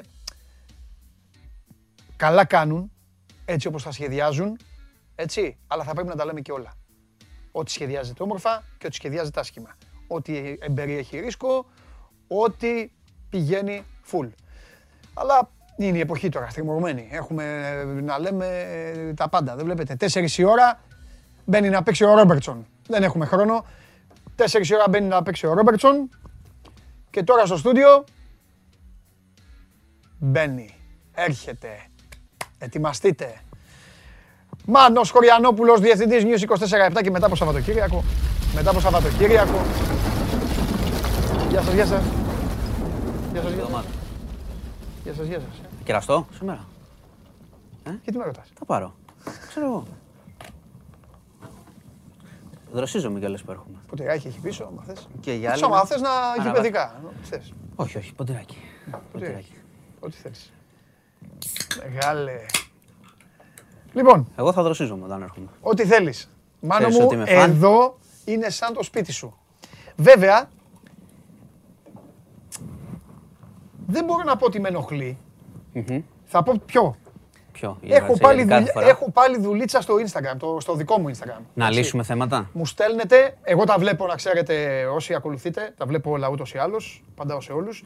Αλλά είμαι πολύ ευαισθητοποιημένος με όσους μου στέλνετε μηνύματα για το Μάνο. Εγώ λοιπόν τι κάνω, επειδή μου τα στέλνουν διάφορες ε, στιγμές, κάθομαι κάνω ένα screenshot, εντάξει, απλά δεν έχω τώρα τα ονόματα, ε, ακριβώς όπως είναι, γιατί κάποιοι δεν έχετε βάζει τα κανονικά σας. Σου διαβάζω τα δύο λοιπόν αυτά μηνύματα, τα οποία τα έχω κρατήσει από την Παρασκευή. Το ένα είναι του Κυριάκου. Λέει ο Κυριάκος, ακούμε τις τελευταίες εβδομάδες ότι η Ευρωπαϊκή Ένωση έχει πάει στα δικαστήρια με την Άστρα Ζένεκα, διότι την κατηγορεί πως καθυστέρησε τις παραδόσεις των εμβολίων με βάση την αρχική συμφωνία. Ενώ ακούστηκε χθες ότι δεν θα ενεργοποιήσει τη συμφωνία και για άλλες έξτρα δόσεις της Johnson Johnson. Η ερώτηση έχει ως εξής. Αν χρειαστεί του χρόνου να κάνουμε ακόμη μία δόση εμβολίου και η Ευρωπαϊκή Ένωση δεν φέρνει πλέον αυτά τα δύο εμβόλια στη χώρα και κάποιοι άνθρωποι έχουν εμβολιαστεί με αυτά Με Άστρα, στην ας πούμε. πρώτη φάση. Μετά θα κάνουν άλλο εμβόλιο; Ε, Αυτό πάλι πρέπει να το. Πολύ ωραία. Το ξέρεις καλά. Όταν είναι ωραία. θέμα υγείας, τα κρατάμε. Πολύ Αύριο ωραία. θα έχουμε την απάντηση. Πολύ ωραία. Καλημέρα Παντελή, ρώτα αν θέλεις- Εύλογη ερώτηση όμως. ρώτα αν Γιατί θέλεις- υπάρχει η κόντρα Ναι. που λέει ο φίλος. Ναι. Είναι γνωστή εδώ και καιρό. Άλλη ερώτηση. Καλημέρα Παντελή, ρώτα αν θέλεις τον αγαπημένο μας τον Μάνο. Είμαι στην Ιταλία για πρακτική και μου ήρθε μήνυμα για εμβολιασμό. Οκ, δεν κάνω επιβεβαίωση και δεν πάω στο ραντεβού. Αν όμως βρω και το κάνω εδώ στην Ιταλία, του ήρθε του ανθρώπου για Ελλάδα να το κάνει, έτσι. Αν όμως βρω και το κάνω εδώ στην Ιταλία, τι θα γίνει με το, πίστη, με το πιστοποιητικό; Θα μπορώ να το βγάλω Ελλάδα. Θα πρέπει να ενημερώσω κάποιον αρμόδιο φορέα ότι το έκανα με κάποιο αποδεικτικό. Τι Υπάρχει- γίνεται σε τέτοια υ- περίπτωση; Υπάρχει Ευχαριστώ μια, πολύ. υπάρχει μια συζήτηση αυτή τη στιγμή που είναι σε εξέλιξη. Είναι και αυτό καλό ερώτημα. Ναι. Είναι- Υπάρχει μια συζήτηση που είναι σε εξέλιξη ώστε να γίνει διασύνδεση πέρα από το πιστοποιητικό. Ναι. Να γίνει διασύνδεση και των ε, εμβολιασμών. Είναι, το ρώτησα. Δεν έχει γίνει ακόμα όμως αυτό. Το ρώτησα με βάση, αν θυμάσαι, τον Αλέξανδρο που μας είχε στείλει ότι είχε κάνει στην ε, Αγγλία και είχε θέμα που θα κάνει το άλλο κτλ. Αυτή η κουβέντα υπάρχει, αλλά επισήμως δεν έχει βγει κάτι. Για να, ώστε να μπορείς τουλάχιστον ως κάτοικος της Ευρώπης να μην αντιμετωπίζεις αυτό το ζητημα Να έχεις κάποια χαρτιά και να μπορείς να κάνεις τη δεύτερη δόση κτλ. Και, και σε άλλη χώρα. Αλλά προς το παρόν δεν ισχύει. Οπότε περιμένουμε. Ωραία. Δεν το έχουμε αυτό. Ε, ο Γιώ- ε, Γιώργος, Γιώργος Ασημακόπουλος, προφανώς είναι στη δική μου κατηγορία κι αυτός, μου λέει ρώτα το Μάνο για εμβολιασμό για αυτούς που έχουν νοσήσει. Πήγα χθες και ο ένας έλεγε να το κάνω και ο άλλος όχι. Ποιος το λέγει αυτό; Ε, προφανώς δεν ξέρω, προφανώς ε, Είναι, γιατί, είναι, δεν ξέρω. ε, δεν έχεις ξέρω. νοσήσει και μετά από 6 μήνες. Έτσι κάνεις τη δόση. Περνάνε 6 μήνες και κάνεις την πρώτη. Αυτή είναι η οδηγία η βασική. Οπότε εγώ την έκανα για, ουσιαστικά για 15 μέρες, ε. Είχαν περάσει εξάμεινο. Ωραία. Δεν μου- καθάρισες. Δεν μου έχουν στείλει ακόμα κάτι να Και ξέρεις. σου είπα όμως. Μπορεί να μην σου στείλουν, να μην πας. Έχεις τελειώσει εσύ. Τι να μην πάω ρε φίλε. Έχεις τελειώσει. Αν μου έρθει το μήνυμα να πάω, να μην πάω. Έχεις τελειώσει. Δεν θες να μάθεις τι θα γίνει; Άμα θες να πάμε για να μάθεις, ναι, θέλω. Μα θέλω, μα δεν είμαι για την εκπομπή, για την περιέργεια Ναι, θέλω να βέβαια. το κάνω. Αυτό το θέλω. Θέλω να πάω, Αυτό το θέλω, αλλά σου λέω έχεις τελειώσει εσύ. άκουσέ με όμως. Θα Είσαι κάνω έτοιμος ό,τι για μου προτείνεις. μπάνια. Θα κάνω ό,τι μου προτείνεις. Εγώ σου προτείνω, άμα είναι πάω- να πας όχι, για, το- για να όχι, δούμε τι βρε- θα γίνει. Θα πάω όμως, γι' αυτό θα πάω. Άλλο λέω. Να πάω και να μην πω τίποτα. Να περιμένουμε. Ή να πάω και να πω. Το Θα- πιασες. Κοίταξε, κατάλαβα Αυτοί τι θα- αυτοί κατάλαβα θα τι μου λες. στείλουν μηνύματα Το και θα λογι- μου λένε έλα. Θα Θα σου- πάω, εγώ θα αν πω δεν σου γεια στείλουν σας. καθόλου, τι θα κάνεις; Γιατί μπορεί να μην σου στείλουν. Μπήκα στο η φόρμα και είμαι κανονικά. Είσαι ακόμα; Με περιμένουν, ναι, ναι, με αναμένουν. Στις 20 Παρασκευή 25 πότε είναι. Ναι. Αυτό είναι περίεργο. Εγώ, παιδιά, να ξέρετε, δεν το λέμε εδώ για το μάνο για την πάρτη μου. Το λέμε γιατί προφανώς υπάρχει μια κατηγορία ανθρώπων όπως εγώ. Γι' αυτό. Το ρώτησα, επειδή Ναι. έχουν ερωτήσει οι φίλοι, το Ναι. ρώτησα. Όταν έχεις νοσήσει, έχουν περάσει 6 μήνες. Ναι. Όχι όπως την προηγούμενη φορά που είχε, που είχε κάνει εμβόλιο, νόσησε κτλ. Και εκεί έχουμε, πάμε πάλι από την αρχή τη διαδικασία. Έχεις τελειώσει για φέτος. Και θα, έχεις, θα σε απασχολήσουν όταν χρειαστεί να κάνεις ξανά άλλη δόση. Είναι σαν την τρίτη δόση, ας πούμε, που λέγαμε πριν. Μάλιστα, οκ. Ωραία, Σε λοιπόν. πήγα λίγο με το εμβόλιο. Καλά έκανες, Όχι καλά έκανες. τίποτα άλλο γιατί καταλαβαίνω να ο- βάλεις... ο- ότι έρχεται. Δεν έχουμε, δεν έχουμε. Είναι, η εβδομάδα αρχίζει. Εντάξει, μετά από αυτά που ζήσαμε το Σάββατο, τι, τι άλλο να. Αρχίζει με τον ε, Έριξεν εννοώ. Άστα να πάνε. Τέλος πάντων. Ε, είναι καλά άνθρωπος. Είναι, πολύ, είναι, Καλά τεράστια, να είναι. είναι τε- τεράστια κουβέντα και είναι κανονική Καλά να δισογραφική είναι. Εγώ κουβέντα. το είπα Φα- ε, και- Το ξέρω ότι την έχετε κάνει, αλλά. Την κάναμε, αλλά το κα- ξέρω. καλό είναι. Αλλά θα σε βάλω και σένα τώρα στο κόλπο. Το είπα και προηγουμένως στην ενότητα, στο ειδικό ένθετο που έχουμε με Ναι, τη ναι. φίλη μας την Coca-Cola, με τα highlight και με όλα αυτά. Τι κάνεις, ρε φίλε; Οι εξετάσεις είναι καθαρές. Τι θα κάνει το παιδί αυτό; Καταλαβες. Τι κάνεις εκεί; Ναι, Αυτός να- δεν κρατιέται 100% του μπαίνω στο μυαλό του. Φουλ, 29 θα θέλει, χρονών θα σε θέλει να τέτοια παίξει η δουλειά κατάσταση. του, ναι. Θα κάνει. Το σπίτι αποκλείεται, θα, έχει πέσει, θα πέσει πάνω του όλο το σπίτι, θα τον φάνε τον άνθρωπο. Όλοι. Κοίταξε, δεν ξέρω, δεν ξέρω η κουβέντα είναι, είναι και ποδοσφαιρική, είναι και πολιτική όμως και κανονική. ναι, με αυτό την κάνουμε Πόσα εμείς. μάτς έχουν παίξει αυτοί οι άνθρωποι, Ε, βέβαια. πόσα αντέχουν να παίζουν. Ναι. Δηλαδή είναι. Εντάξει, είπαμε. Δεν θα τους κάνουμε και προϊόντα τους ίδιους να τους εξοντώσουμε. Αυτό Ε, είναι το αυτό, ποδόσφαιρο. ε, αυτό έχουν γίνει. Ναι. Δηλαδή δεν μπορεί να μην παίζει κανένα ρόλο Ναι. όταν όλα είναι καθαρά να έχουν τέτοια επιβάρυνση όλη τη χρονιά. Εντάξει. Τέλος πάντων, πάμε λίγο. Καμιά σύλληψη είχαμε; Όχι, σήμερα κοίταξε, έχουμε. Καταρχάς έχουμε τα παιδιά που δίνουν πανελλήνιες ξεκινήσαμε. Ναι, το είπα, έτσι ξεκίνησε η εκπομπή. Καλή επιτυχία. Με ελληνική Στείλανε γλώσσα. και κάποια παιδιά ήδη, γράψανε και μας βλέπουνε. Μπράβο. Ναι, ελληνική γλώσσα, καλά λέει τα θέματα. Ρώτησα ε, βατά για αρχή. Πιστεύω θα είναι μια γενικότερη, πρέπει να είναι μια γενικότερη αντίληψη φέτος τα θέματα να μην είναι τεράστιας δυσκολίας. Γιατί ξέρουμε πολύ καλά πώς έχουν περάσει τα παιδιά όλη τη Μμ, χρονιά, μμ. αν έχουν προετοιμαστεί, τηλεκπαιδεύσεις κτλ. Ε, να δουν και οι φίλοι ένα βίντεο στο News 24-7 στο magazine με δύο παιδιά που μίλησαν και με εξαιρετικό λόγο να ξέρεις που περιέγραψαν τη χρονιά τους Ναι, φέτος. Ένα ναι. σύντομο βιντεάκι είναι Ναι. να το δουν. Αξίζει τον κόπο για να ξέρουν τι, τι, τι έζησαν τα παιδιά. Ε, οπότε τα θέματα είναι βατά, νεοελληνική γλώσσα, συνεχίζουμε. Σήμερα έχουμε τη συνάντηση ε, που το έχουμε ξαναπεί στις Βρυξέλλες, Μητσοτάκης Ερντογάν. Να το. Μητσοτάκης Ερντογάν. Πότε είναι το Σήμερα παιχνίδι; Στις 5 είναι το μάτς. Α, έχει σκοτία. Έχουμε. Ε, έχει σκοτία Τσεχία. Ε, πριν όμως ο Ερντογάν θα έχει δει και το Biden. Οπότε να δούμε, θα έχει, είναι πολύ μεγάλο το παρασκήνιο. Ξέρουμε πολύ καλά, θυμούνται οι φίλοι, τι ζήσαμε το περσινό καλοκαίρι με το Orange Race στα νερά και όλη αυτή την ιστορία. Θέλουμε ένα ήρεμο καλοκαίρι. Εγώ αν ήμουν ο Μητσοτάκης και άξιζε να το κάνει και έλεγε τέτοια, θα καθόμουν και θα του έλεγα πρώτα απ' όλα έφαγες τρία μπαλάκια μέσα σε 25 λεπτά. Σε κάνανε, Α, έτσι θα το, σε θα κάνανε το, θα Ιταλοί. το ξεκίναγες σε Ναι. Σου ρωτή. θετικά. Αυτό, θα του έλεγα αυτό. Δεν τρέπεσαι, θα του έλεγα. Φαντάζεσαι. Ναι, ναι. Θα του έλεγα, δεν τρέπεσαι. Θα είναι και δυο τους, να ξέρεις. Δεν θα έχει κουστοδίες. Θα είναι οι δυο τους και δύο διερμηνείς. Μπορούν να πούνε ό,τι θέλουν. Ναι, σωστά. Ε, σωστά, σωστά. εντάξει, τώρα στα σοβαρά υπάρχει, Ναι. υπάρχουν, οι- υπάρχει η διαφορά που έχουμε με τους Τούρκους για την υφαλοκρηπίδα. Αυτοί θέλουν κι άλλα. Ρωτάνε κι άλλα για τους στρατούς. Θέλουν να βάλουν όλα να τα συζητήσουμε. Παζάρι ανατολίτικο. Εμείς συζητάμε ένα πράγμα. Κοίταξε, δεν, έχει, δεν υπάρχουν μεγάλες προσδοκίες ότι σήμερα θα βγει κάτι. Αυτό που μπορεί να βγει είναι να έχουμε ένα ήρεμο καλοκαίρι, δύο-τρεις μήνες, γιατί πέρσι τα θυμ- το θυμόμαστε τον Αύγουστο. Ναι. Ήταν περίεργος. Ε, τώρα, κατά τα άλλα, ε, μουσικές, εντάξει, ανοίξαμε. Οκ. Στο παιδό. Στο Έλα, τι; έχεις διαβασμένο αντίπαλο. Περίμενε, Ξέρεις. γιατί έχω, δει- έχω δει- μάθει κι εγώ μερικά πραγματάκια με τους γάμους. Μα δεν χρειάζεται να μαθαίνεις πραγματάκια. Να βλέπεις. Μα, ε, δεν έχουν και, δεν έχουν και δηλαδή τέτοιο. Μπαίνουν, βάζουν story παντού, σε όλους τους γάμους που έχω δει, Α, μπράβο. χορεύουν. Εδώ είναι. Σε όλους τους γάμους χορεύουν. Εδώ είναι, εδώ είναι. Αυτός Ποιος είναι. θέλει τώρα, βλέπεις που έλεγες; Γιατί εγώ ήσουν και έλεγες αυτό. Μετά από το Μα ποιος σου θέλει. είπα, δεν σου Ωραία. είπα Μα εγώ δεν ότι, έχει ο καθένας, δεν δεν σου είπα εγώ ότι, δεν- θα, ο ότι καθένας- θα χορέψουν. Μα δεν προφυλάσσει ο καθένας τον εαυτό του. Ναι. Λέμε τώρα. Ένα είναι αυτό και δεύτερο είναι το μέτρο τώρα. Όταν Βάζεις- λένε οι ίδιοι Να σου επιστήμονες, πω κάτι. αφήστε τους πολιτικούς στην άκρη. Όταν βγαίνει ο επιστήμονας και λέει ρε παιδάκι μου, κάνε αυτό. Και εσύ δεν τον σέβεσαι, δεν τον άκουσαν επιστήμονα. Εντάξει, εκεί γιατί εμείς γιατί να τους συζητάμε; Ναι, και απ' την άλλη όμως, εντάξει, εμείς κρίνουμε και το μέτρο. Βγαίνει μια ανακοίνωση και Ναι. λέει θα, έχεις, θα είσαι στο γάμο. Οπότε να μην το έχει σόι. μουσική. Ξέρω, ε, Α μην την. Ας Δηλαδή να έχουν μην, μια το, να λογική. μην Ας τη πούνε, βάζετε τη ναι, μουσική. ότι δεν βάζουμε μουσική ή δεν αυξάνουμε από 100 σε. Καλά. Η- δεν έχει αυξηθεί το. Οι 100 καλεσμένοι δεν έχουν γίνει 300. Ναι. Αλλά η γάμη του Σαββατοκύριακου, να ξέρετε, ήταν με 200. Όσους ξέρω εγώ. Τουλάχιστον. Οκ. Οπότε εγώ δεν, έχω, δεν πήγα, έμαθα. Ναι, ρε ότι υπάρχουν γάμοι, λέω, ήταν 100. Χορεύατε; Ναι, χορεύαμε. Ναι, αυτό Σιγά μην ήταν 100. Ναι. ε, εντάξει. Τα ξέρουμε. 1η Ιουλίου θα γίνει και επίσημα από το 100-300. Θα αρθεί και η απαγόρευση αυτή η βραδινή που δεν έχει κανένα νόημα Μμμ, έτσι κι μμμ, αλλιώς. μμμ. Τι είναι, μια μισή πέντε, κανένα νόημα δεν έχει. Ναι. Και προχωράμε. Ωραία. Άρση μέτρων κτλ. Εντάξει, οκ, και που βγει. Εντάξει, δεν πειράζει. Να τελειώσουμε. Κανονικότητα δεν θέλουμε. Τα, Κανονικότητα. ναι. τα στοιχεία πάνε καλά όμως προς το παρόν. Ναι. Εννοώ μειώνονται τα κρούσματα. Ναι, ναι, μειώνονται. Εντάξει. Οπότε Επαναλαμβάνω προχωράμε. όμως, επαναλαμβάνω, εγώ όσο θα βγαίνει το διάγγελμα, τι βγαίνει κάθε απόγευμα Και θα έχει νεκρούς. υπάρχει έστω ένας άνθρωπος να Πολύ φύγει από τη σωστή- ζωή, πολύ σωστή θα πρέπει προσέγγιση. όλοι να τα σκεφτόμαστε πολύ καλά όλα αυτά. Όλοι να τα σκεφτόμαστε καλά. Όχι, Άντε, ε, αλλά- έχεις δίκιο σε αυτό που λες με, με αυτό που βλέπεις τις εικόνες τους γάμους. Εντάξει, δεν ξέρουμε οι άνθρωποι είναι εμβολιασμένοι, δεν είναι κτλ. Μπορεί και να είναι. Οπότε να είναι μειωμένος ο κίνδυνος. Αλλά δεν πρέπει να φύγει από το μυαλό μας επειδή είναι καλοκαίρι όλη αυτή η ιστορία. Δηλαδή η πιθανότητα να αρρωστήσεις και χτύπα ξύλο να, πας, να, να καταλήξεις ένα νοσοκομείο, Μμ. δεν σου λέω, αν έχεις κάνει εμβόλιο θα γλιτώσεις.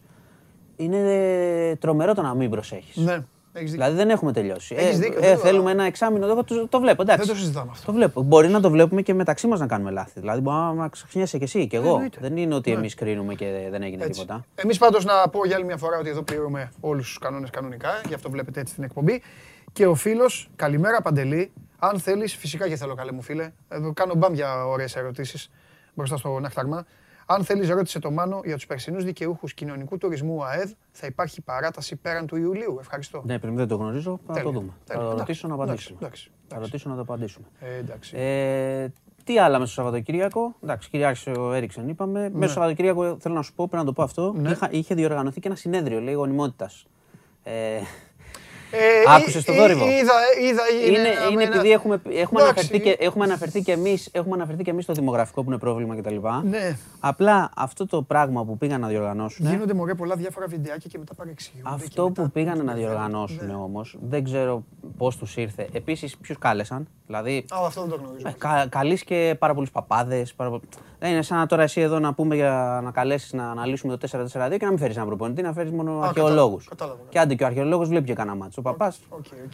σε αυτό το τομέα πιάσα. δεν ξέρω τι. Το πιάσα. Τέλος πάντων. Και βγάζουν και ένα βίντεο απόλυτα προσβλητικό για τις γυναίκες. Ναι, γιατί το- να το σου πω είδα. κάτι, η- η- έχει και ουσία η συζήτηση. Ναι. Πρω- το πρώτο είναι ότι κάθε ζευγάρι, άντρας, γυναίκα, αυτά, όποτε θέλει να κάνει παιδί, είναι και Δικαίωμά δικό του του. θέμα. Δικαίωμά του. Το δεύτερο είναι ότι πες ότι θέλει, γιατί να πάει και εκεί η κουβέντα και όχι αν η γυναίκα είναι ναι, αναπαραγωγική ναι, ναι, ναι, μηχανή. ναι. Πες ότι θέλει ένα ζευγάρι. Ε. Με τι μισθούς, Ναι.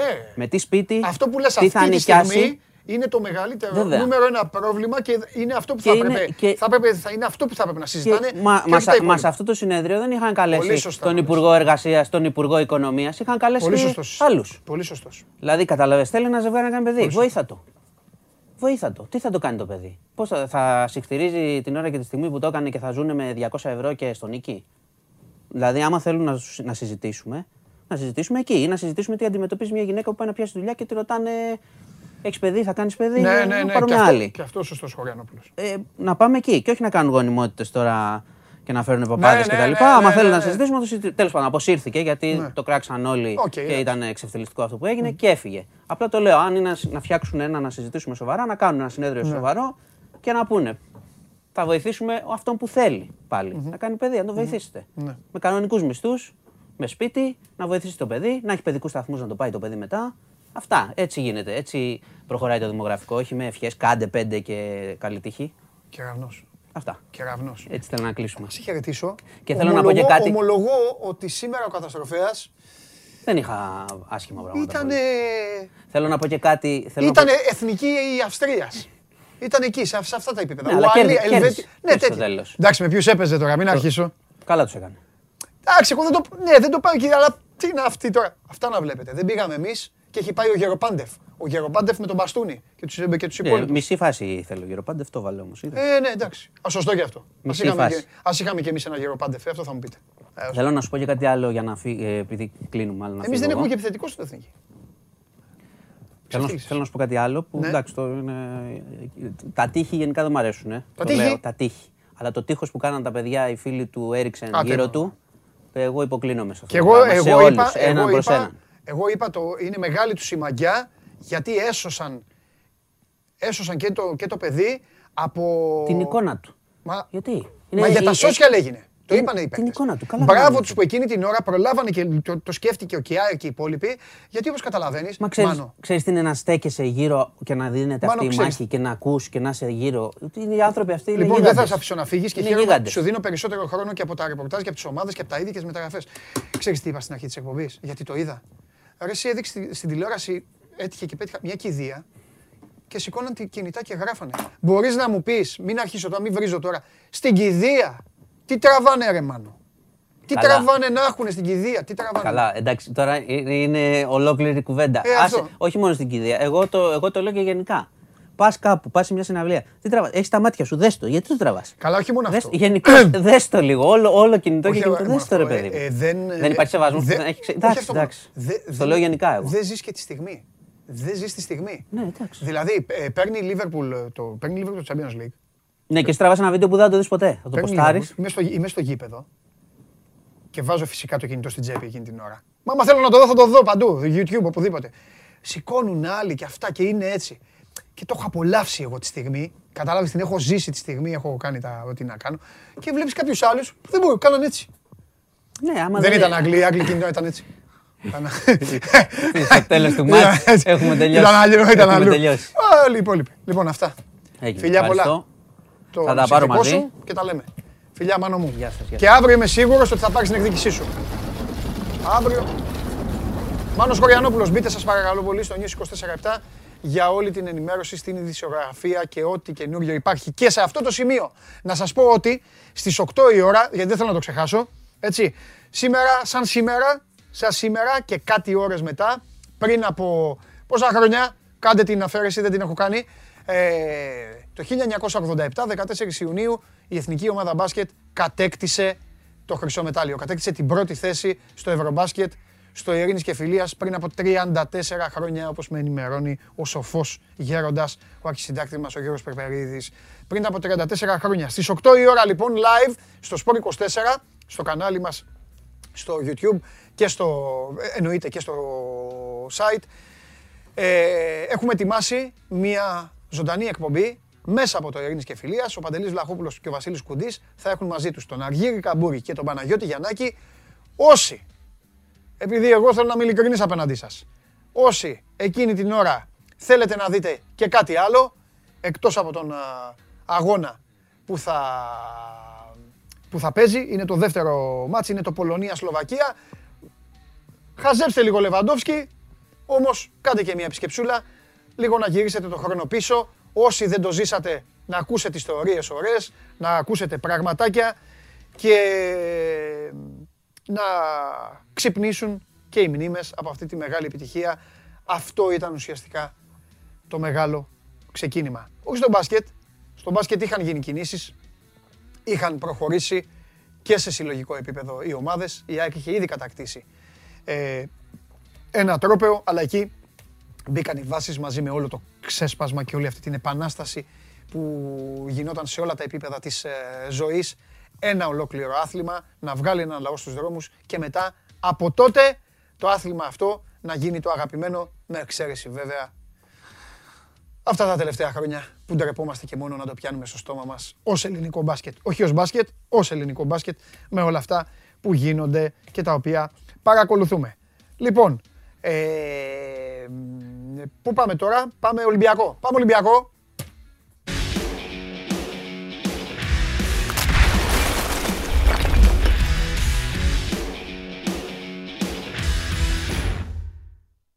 Ωραίος, στο κελί, 46. Γεια σου Σταύρο. Σταύρος Γεωργακόπουλος. Τον βρήκες στον τερματοφύλακα; Σταύρο, μη- ε, νο ακούει. Κάτι κάνεις. Νο. Τώρα. Ωραία. Ρίχτα. Έχει πατηθεί εδώ.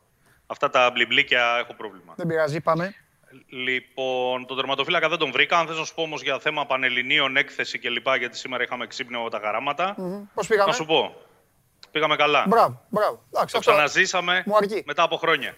Ωραίος. Ωραίος, ωραίος. Πάμε. Θα... Ναι, Έχει και συνέχεια. φίλος. Πόσα, πόσα, πό- ε, πόσα, ε, πόσα δεκάλεπτα είναι; Σαν τον μπάσκετ. Τέσσερα, δεκάλεπτα, τέσσερα μαθήματα δεν είναι; Ναι. Τέσσερα, εντάξει. Πρώτο δεκάλεπτο έφυγε. Πάμε στο επόμενο. Λοιπόν, ε, για να πάμε και στα του Ολυμπιακού, μου ξεκίνησε την κουβέντα από τον τερματοφύλακα. Έχουμε κάποια θεματάκια να συζητήσουμε για τον τερματοφύλακα. Ωστόσο, θα μου επιτρέψεις να ξεκινήσω λίγο από τα φρέσκα. Α, εννοείται. Ε, γιατί Τετάρτη υπάρχει πρώτη συγκέντρωση του Ολυμπιακού και υπάρχουν τρεις εκκρεμότητες αυτή τη στιγμή. Αβραάμ, Χολέμπας και Μπουχαλάκης. Μμμ. Ο Αβραάμ ε, έχει ξεκινήσει ήδη προπονήσεις. Ε, θα κάνει αυτό που θέλει ο προπονητής. Να συνεχίσει για όσο διάστημα τον χρειαστεί ο προπονητής. Για δύο μήνες, για τρεις μήνες, μέχρι το Γενάρη, μέχρι το καλοκαίρι, θα συνεχίσει να προσφέρει. Με το Χολέμπας δεν έχει βρεθεί ακόμα άκρη. Έχει μια πρόταση στα χέρια του. Έχουμε εξηγήσει το γιατί. Ο Ολυμπιακός θέλει να τον κρατήσει άλλο ένα Μισό χρόνο. λεπτό. Όταν λες έχει μια πρόταση εννοείς από τον Ολυμπιακό; Ναι. Α, Έχει ε, μια έτσι, πρόταση μη- ανανέωσης. μπράβο. Σε ρωτάω γιατί έτσι όπως ακούστηκε, μήπως, ε, όπως το πες, μήπως κάποιος νομίζει ότι έχει από αλλού. Θυμάσαι που είχαμε συζητήσει ότι ο Χολέμπας γύρισε με λίγα χρήματα να παίξει ένα χρόνο να κλείσει την καριέρα ναι, του. ναι, ναι, ναι. το ποσό που πήρε ουσιαστικά είναι συμβολικό. Ναι. Όταν μιλάμε για ένα παίχτη που ήρθε από την Αγγλία Μμμ. και για τα συμβόλαια που παίζουν γενικότερα στον Ολυμπιακό. Ναι. Λοιπόν, αυτή τη στιγμή του έχει γίνει μια πρόταση ανανέωσης με ένα ποσό λίγο ε, πάνω κάτω εκεί που έπαιρνε και πέρυσι, λίγα περισσότερα. Ο ίδιος δεν το έχει αποφασίσει ακόμα ε, και όπως φαίνεται πιθανότατα δεν θα ανανεώσει. Άρα ο Ολυμπιακός που έψαχνε ούτως ή άλλως για αριστερό μπακ θα ψάξει δεδομένα για να παίχτη να πλαισιώσει τον ε, Ρέαπτσουκ. Και για τον Μπουχαλάκη, επειδή είχαμε πει μεσοβδόμαδα την προηγούμενη εβδομάδα ότι ε, θα υπέγραφε μέσα στο Σαββατοκύριακο, κάτι τέτοιο δεν έγινε γιατί συνεχίζει τις διακοπές του. Θα υπογράψει όμως με το που θα γυρίσει από την ερχόμενη εβδομάδα μαζί με τους υπόλοιπους διεθνείς για να ξεκινήσει η προετοιμασία. Πάντα με, την, ε, με ανοιχτό το ενδεχόμενο την πιθανότητα, αν προκύψει κάτι εξαιρετικό από το εξωτερικό, να το συζητήσουμε με τον Ολυμπιακό. Όχι προτάσεις όπως αυτές που ακούγονται από κάποιες ομάδες της Τουρκίας, γιατί υπήρχαν κάποια δημοσιεύματα ότι ενδιαφέρονται μία-δύο ομάδες η Μαλάτια Σπορ και δεν ξέρω ποια άλλη. Ε, δεν νομίζω θα ασχοληθεί με κάτι τέτοιο ο Μπουχαλάκης σε αυτή τη φάση. Θα ασχοληθεί αν έρθει μια πρόταση από ένα σοβαρό πρωτάθλημα και μια σοβαρή ομάδα. Για τον τερματοφύλακα που με ρώτησες, το Ναι. θέμα με του, του Σάμετι Γούλφς προχωράει. Ναι, και είναι τα μισά, Είναι ερω- τα μισά ερωτήματα που έχουν έρθει για σένα εδώ και ώρα για τον τερματοφύλακα. Είναι με τα γνωστά ονόματα. Φαμπιάνο, Μπέρ- Μπέρκι και τα υπόλοιπα. Λοιπόν, ε, θα σου πω τι λέει το ρεπορτάζ. Ναι, ναι. Για το Φαμπιάνο υπάρχει μια καλή εικόνα στον Ολυμπιακό. Μμμ. Μιλάμε για τον Φαμπιάνο, ο οποίος είναι Βραζιλιάνος, παίζει στην Ομόνια, Ναι. είναι 33 στα 34 Μμμ. και μένει ελεύθερος ένα χρόνο. Είναι ένας τερματοφύλακας ικανός, ένας τερματοφύλακας καλός. Ε, τα ποσά που ακούγονται ο Ολυμπιακός δεν νομίζω θα μπει σε διαδικασία για ένα τερματοφύλακα σε αυτή την ηλικία που μένει ελεύθερος ένα χρόνο να πάει να πληρώσει την ομόνια ένα εκατομμύριο για να τον πάρει. Ε, πρώτος στόχος είναι να βρεθεί μια περίπτωση ΣΑ. Δηλαδή ένας καλός τερματοφύλακας από ένα καλό πρωτάθλημα, ο οποίος μέχρι τώρα να μην έχει βρει το χρόνο που θα ήθελε, Ναι. προκειμένου να έρθει, να παίξει και να αποκτήσει μια μεταπολιτική αξία όπως έχει συμβεί με το ΣΑ που είναι τρία χρόνια στον ε, Ολυμπιακό. Ότι ο Φομπιάνο είναι μια λύση, είναι μια λύση. Ε, Για μένα δεν είναι η πρώτη λύση αυτή τη στιγμή. Μμμ. Μπορεί, αν τσακίσουν άλλες υποψηφιότητες, να γίνει. Και το ίδιο ισχύει και για τον Μπίρκι, για τον οποίο ε, λέγαμε κιόλας ότι η Dortmund τον κοστολογεί με ένα ποσό 4-5 εκατομμύρια ευρώ. Οπότε ψάχνει κάτι που, δεν το, που, που δεν, είναι- αυτή τη στιγμή δεν έχει βγει προς τα έξω. Λες. Ναι, ως ε, πρώτη επιλογή. Ναι, ναι, ναι, ναι. ναι. Από εκεί και πέρα έχουμε πολύ Νάπολη στο Να ρεπορτάζ. βλέπουμε. Έτσι το λέω, ε, μην αρχίσετε. Δεν ξέρω κάτι. Ε, δεν το λέω στον κόσμο. Να βλέπουμε Euro. Λες, είναι, μήπως είναι κανένας εκεί από όλους αυτούς. Καλά, ποτέ δεν αποκλείεται να προκύψει κάτι. Mm. Ε, αλλά μέχρι στιγμής δεν έχει ακουστεί κάτι συγκεκριμένο. Σίγουρα Ναι. Καλά, και παρακολουθούνται με, παιχνίδια. έτσι το είπα. Δεν ξέρω, δεν μου υπάρχουν έρχεται κάποιο στο παίκτες. μυαλό μου. Ε, μα έχει συμβεί στο παρελθόν πολλές φορές. Ναι. Παίκτες που έχουμε δει σε μεγάλη διοργάνωση Ναι. μετά να αποσχολήσουν τον Ολυμπιακό. Ναι.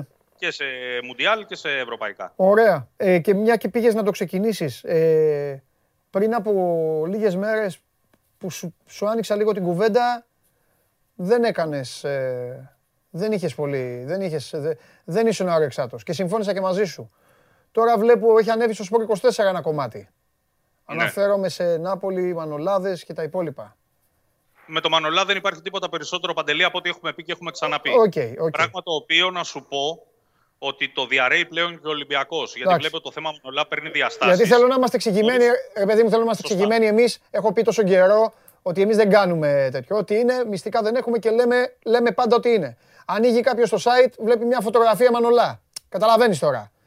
Ναι. Και γι' αυτό να είμαστε... Ναι, ε, το θέμα είναι ότι ε, με το Μανολά, παρά την κουβέντα που έχει γίνει στην Ιταλία για εδώ και μία εβδομάδα για πιθανή επιστροφή του στον Ολυμπιακό, ισχύει αυτό που έχουμε πει, Ναι. ότι για τώρα τέτοιο θέμα δεν υφίσταται. Μμμ. Ούτε, ούτε υφίσταται θέμα τράμπας με τον Καμαρά, που όντως η Νάπολη τον κοιτάζει Μμ. και τον θέλει. Μμμ. Δηλαδή δεν παίζει σενάριο, δεν επιβεβαιώνεται από πουθενά Μάλιστα. σενάριο πιθανής ανταλλαγής. Η Νάπολη έχει σκοπό να μπει στη διεκδίκηση του Καμαρά, τον κοιτάζει. Είναι μια ιστορία που τη δουλεύει ο Ραϊόλα, ο οποίος έχει πολύ καλές άκρες και στην Ιταλία και σε μεγάλες ομάδες. Μμ. Ε, ο Ολυμπιακός θέλει 20 εκατομμύρια για τον Καμαρά. Η Νάπολη λέει το ρεπορτάζ ότι θέλει να μπει στο τραπέζι με ένα ποσό γύρω στα 15. Ξεκινάει, οπότε με, υπάρχει μια- ξεκινάει μια με βάση 20. ξεκινάει με 20, Σταύρο. Ο Ολυμπιακός κάθεται στο τραπέζι ζητώντας 20. Οκ. Η Νάπολη μπορεί να κάτσει στο τραπέζι προσφέροντας 12 Οκ, για εντάξει. να φτάσει στα 15. Ω, εντάξει. Θεωρώ ωστόσο ότι υπάρχει μια καλή βάση κουβέντας. Ε, για το Μανολά έχουμε πει ότι έχει άλλα τρία χρόνια συμβόλαιο, παίρνει 4 εκατομμύρια το χρόνο εκεί. Ε, να δώσουμε και την εξτρά πληροφορία ότι ο Μανολάς αυτές τις μέρες είναι στην Άξο. Κάνει διακοπές, κάνει μαζί και την προπονησούλα του.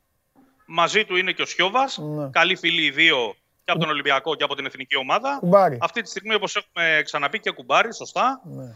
Ε, είναι πολύ περισσότερες και πιο ρεαλιστικές οι πιθανότητες να προκύψει θέμα Σιώβα για την άμυνα του Ολυμπιακού, όπως το έχουμε ξανασυζητήσει και αναλύσει, παρά θέμα Μανολάς σε αυτή τη, σε αυτή τη φάση. Μμμ.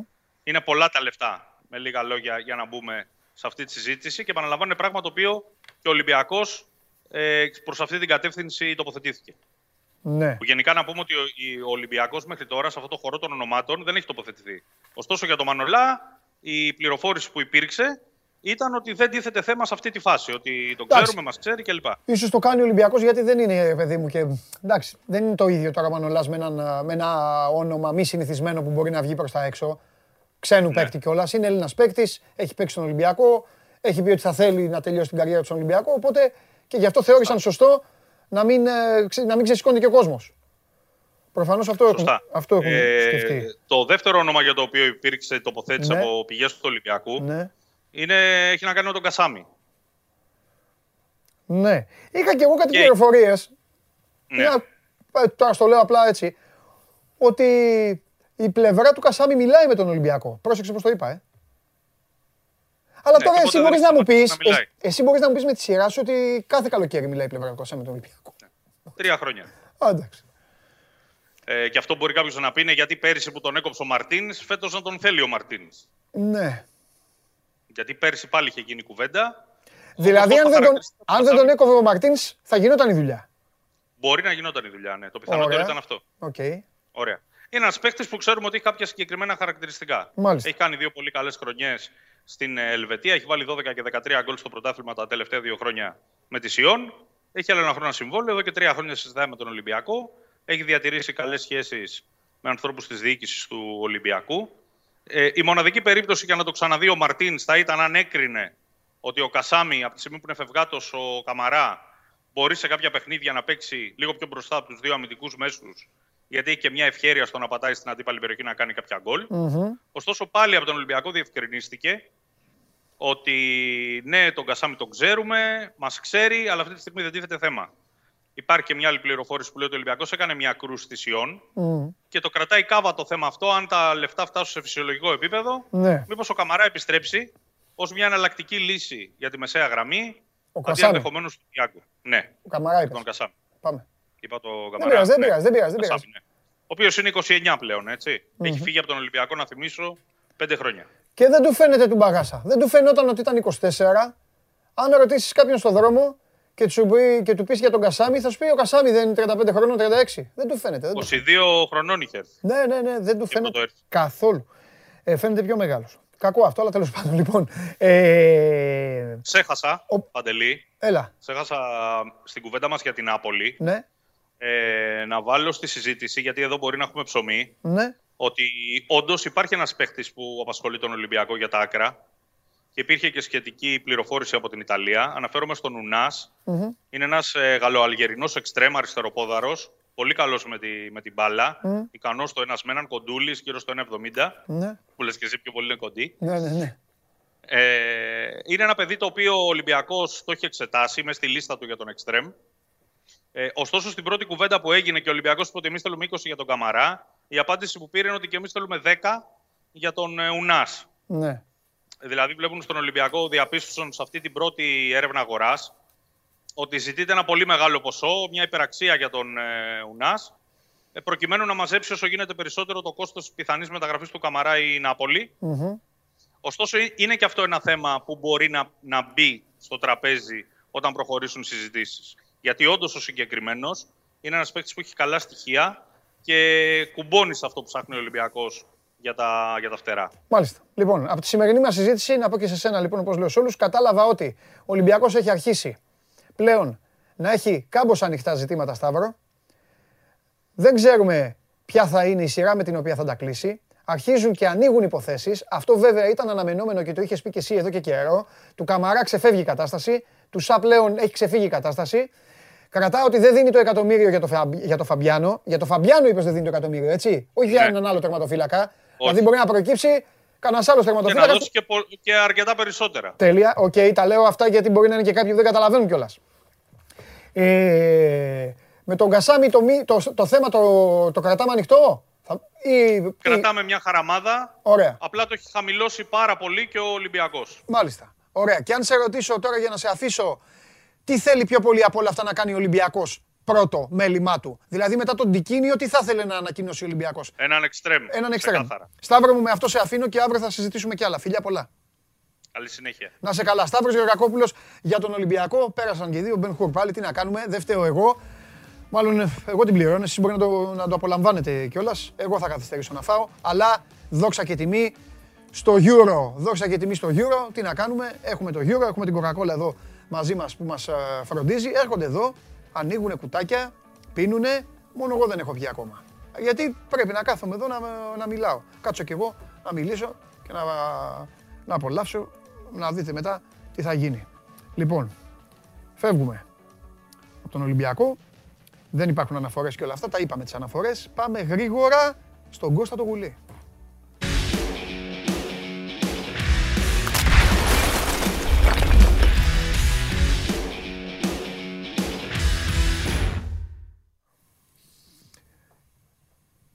Χαίρετε και καλή εβδομάδα.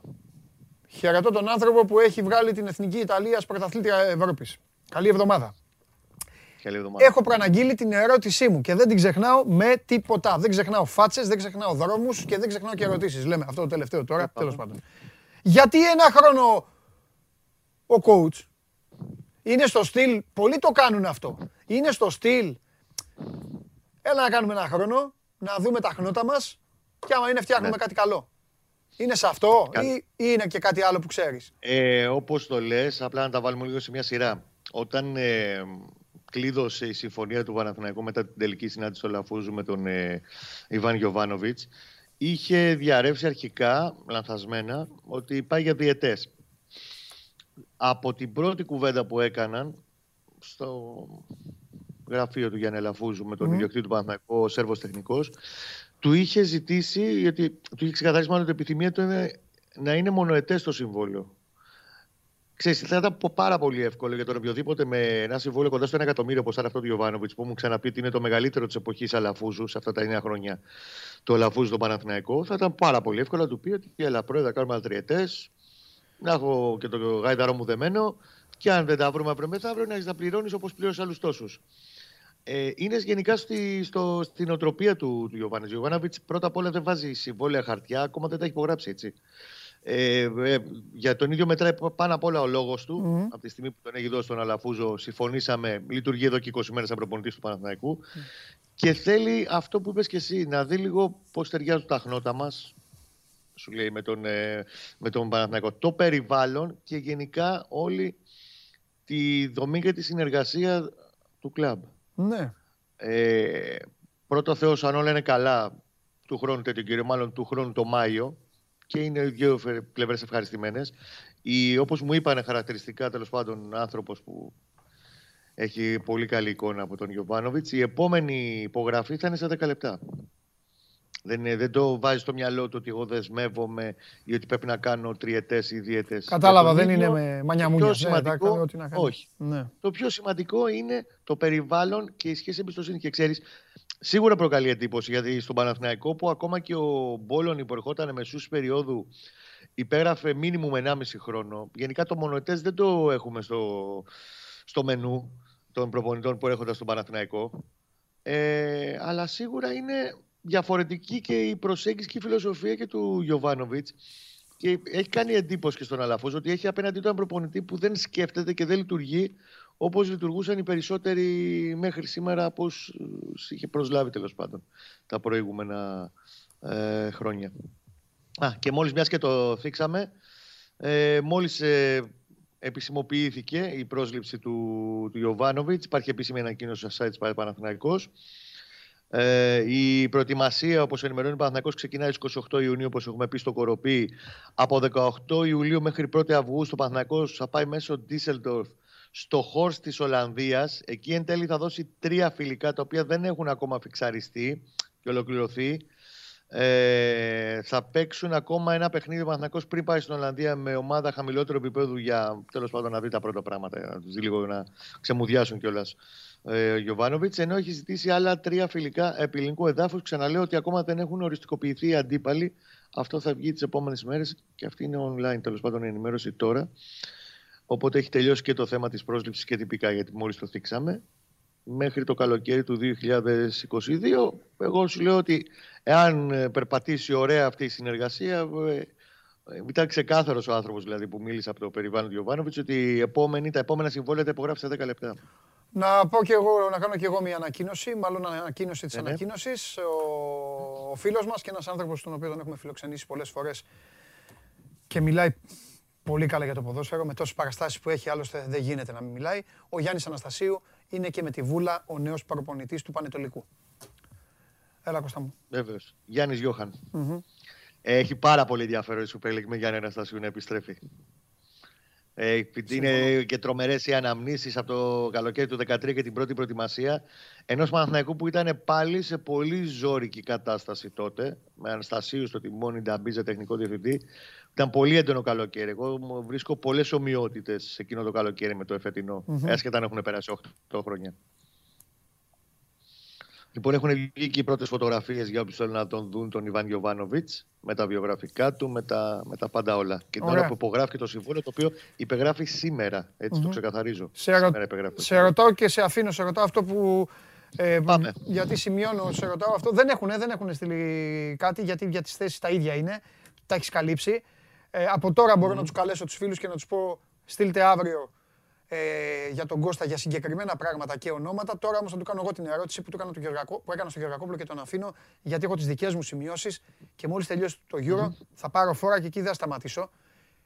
Για πάμε. Τι θέλει να πάρει τώρα, τι θέλει να πάρει τώρα, πραγματικά τι θέλει να πάρει τώρα. Ναι, κοίτα. Ε, επειδή οι μεταγραφές πάντα βέβαια παίζουν Ναι. στο τι θα βρεις και που δεν είναι άντρα, θέλω τώρα τον εθέλω. Ναι. Πώς θα το βρεις και πότε θα το βρεις. Το ιδεατό, το ιδανικό για τον Ιωβάνοβιτς θα είναι μέχρι την Ολλανδία, μέχρι 18 Ιουλίου δηλαδή, σε ένα μήνα και Ναι. τέσσερις μέρες από σήμερα, σε 34 μέρες, να έχει βασικό στόπερ, εξτρέμ, εξάρι. Δηλαδή αυτές οι τρεις μεταγραφές να είναι πάνω μαζί τους στην Ολλανδία, γιατί εκεί θα γίνει και το χτίσιμο. Έτσι. Ωραία. Οκ, Έχει θα δουλέψει 34 24. ημέρες, Μμμ. είναι αδύνατον να μην το καταφέρει. Δεν γίνεται. Μετά θα είσαι ο πρώτος που θα ρίξει το χρέωμα. Αν δεν το ρίξει, θα το ρίξω δεν, εγώ. είναι θέμα, δεν είναι θέμα χρεώματος. Είναι πολλές Στο ημέρες. ξαναλέω, ναι, μαζί σου είναι πολλές ημέρες. Στο ξαναλέω και ο ίδιος βέβαια, δεν νομίζω Ναι. ότι θα το διυλίσει πάρα πολύ. Είναι πάρα πολύ, σε εισαγωγικά, μην παρεξηγηθώ η λέξη, ψείρας με τις μεταγραφές. Περνάνε από ακτίνες, από αξονικό τομογράφο. Ούτε καν ακτίνες εκεί. Από αξονικό τομογράφο περνούν οι μεταγραφές. Γενικά που κάνει ο Γιοβάνοβιτς. Δεν θα βιαστεί. Οκ, του αρέσει ο Αλ Ταμάρι. Μέχρι να πάει όμως να έρθει να υπογράψει ο Αλ Ταμάρι Ναι. ή τέλος πάντων να προχωρήσει να μπορέσει να τον φέρει ο Παναθηναϊκός στον Αλ Ταμάρι, Ναι. θα πρέπει να περάσει, τι να σου πω, ιερά εξέταση. Κατάλαβα. Σε όλα τα κομμάτια. Μμμ. Γι' αυτό σου λέω το ιδανικό και οκ, έχει χρόνο μπροστά του για να το κάνει να φέρει αυτές τις τρεις θέσεις. Συνολικά 6 με 7 μεταγραφές βλέπω στον Παναθηναϊκό. Εκτός αν έχουμε ανατροπές σε θέματα πωλήσεων, οπότε Μμμ. θα δημιουργηθούν άλλα κενά. Αλλά να είσαι βέβαιος ότι δεν θα έρθω αύριο να σου πω ότι έρχεται μεθαύριο ο Διαμαντόπουλος. Ναι. Θα πάρει αυτό το πράγμα αρκετό καιρό. Αυτό ξέρεις, φέρνει και λίγο γκρίνια και λίγο ότι έλα ρε παιδιά, τι κάνετε, τι κάνετε, δεν προχωράει, αργιούμε. Οι άλλοι προχωράνε, η ΑΕΚ έφερε παίχτες, ο Ολυμπιακός πάει, πήρε center ξέρω εγώ, ο Πάοκ φέρνει παίχτες. Ε, θα το δούμε λίγο διαφορετικά φέτος. Οι άλλοι έχουν και Ευρώπη μέσα σε όλα. Και ο Γιωβάνοβιτς, ξαναλέω, είναι πάρα πολύ σχολαστικός. Να το έχουμε υπόψη μας αυτό στο πώς λειτουργεί. Δεν λειτουργεί όπως λειτουργούσαν άλλοι προπονητές που έχουμε στο μυαλό μας Μμμ. στο Παναθηναϊκό. Φανταστικά.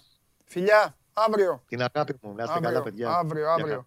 Αυτός ήταν ο Κώστας Γουλής. Ε, Στείλτε συγκεκριμένα ονοματάκια αύριο και θα τα περιποιηθώ εγώ. Θα τα δω και θα τα σημειώσω. Αν μπορείτε, κάντε το στο Instagram, γιατί στο YouTube γίνεται χαμός. Τώρα που αρχίζουν να φεύγουν όλοι αυτοί οι οποίοι σιγά σιγά τα έχω φτιάξει εγώ με τους χρόνους, ε, ενδιαφέρονται μόνο για συγκεκριμένα, για τα ποδόσφαιρα και για όλα αυτά. Δεν υπάρχει καβαλιαράτος, δεν υπάρχει φιλέρης.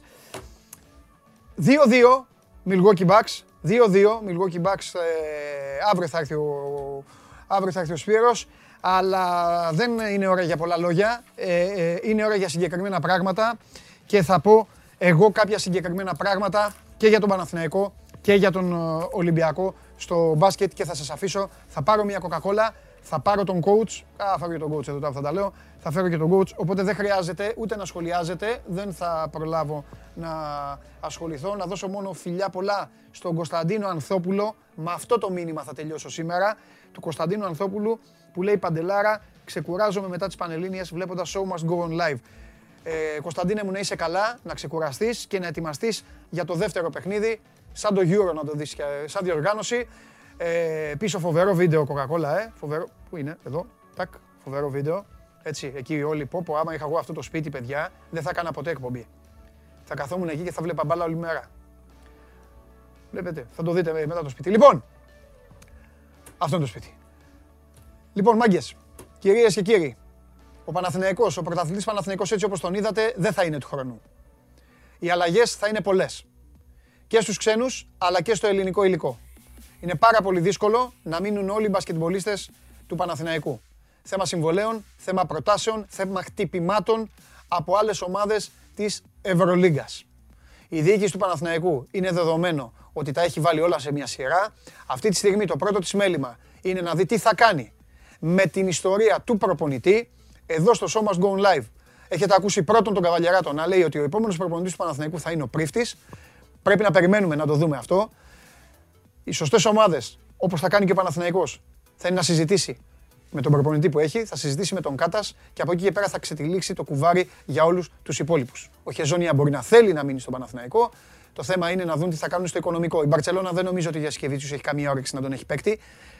Παίρνω ρίσκο που το λέω, αλλά γνωρίζοντας τον ε, το Σάρας, τον οποίο τον θεωρώ πάρα πολύ καλό προπονητή και τη φιλοσοφία του, δεν νομίζω ότι θα ήθελε έναν τέτοιο μπασκετμπολίστα να έχει σε αυτό που έχει φτιάξει ο ίδιος στην Βαρκελόνη. Παρεπιπτόντως διέλυσε την Ρεάλ, την κέρδισε στο Παλάθιο Δελο Δεπόρτε πάει να πάρει το πρωτάθλημα στην Ισπανία αφού απέτυχε να κατακτήσει την Ευρωλίγκα. Κατά τα άλλα, είναι τα συμβόλαια των Ελλήνων παικτών του Παναθηναϊκού, τα οποία θα πρέπει να γίνει συζήτηση και θα γίνει και πολύ μεγάλη κουβέντα για αυτά. Ανοίγουν τα κεφάλαια για τον Παναθηναϊκό. Τόσο καιρό δεν έλεγα, αρνιόμουν, το ξέρετε, όσοι είστε Παναθηναϊκοί είστε ε, οι μεγαλύτεροι μάρτυρες. Η ομάδα ακόμα έπαιζε. Τώρα όμως μπορούμε να λέμε και για τον Παναθηναϊκό ό,τι έχουμε ξεκινήσει να λέμε α, για άλλους από πριν. Ολυμπιακός ξεκίνησε να ψωνίζει από ένα άλλο ράφι μακριά από αυτό που είχε βγει προς τα έξω. Το όνομα του Lloyd ε, ε, έγινε walk-up. Έχει ενοχλήσει τους, παίκτες- τους, τον κόσμο του Ολυμπιακού. Γίνεται συνήθως αυτό. Αποκτήθηκε ένας παίκτης, ανακοινώθηκε ένας παίκτης ο οποίος είναι πραγματικά μπασκετικό εργαλείο. Ναι, για τους ακρεφνείς μπασκετικούς, για όλα αυτά που επικοινωνιακά βγαίνουν κάθε χρόνο. Ναι, είναι κλειδί. Ναι, τον θέλει ο Μπαρτζόκας. Ναι, ταιριάζει με την περιφέρεια. Ναι, όλα, ναι, όλα, αλλά όλα αυτά λέγονται κάθε χρόνο. Κάθε χρόνο, κάθε χρόνο αποκτούνται οι παίκτες του προπονητή.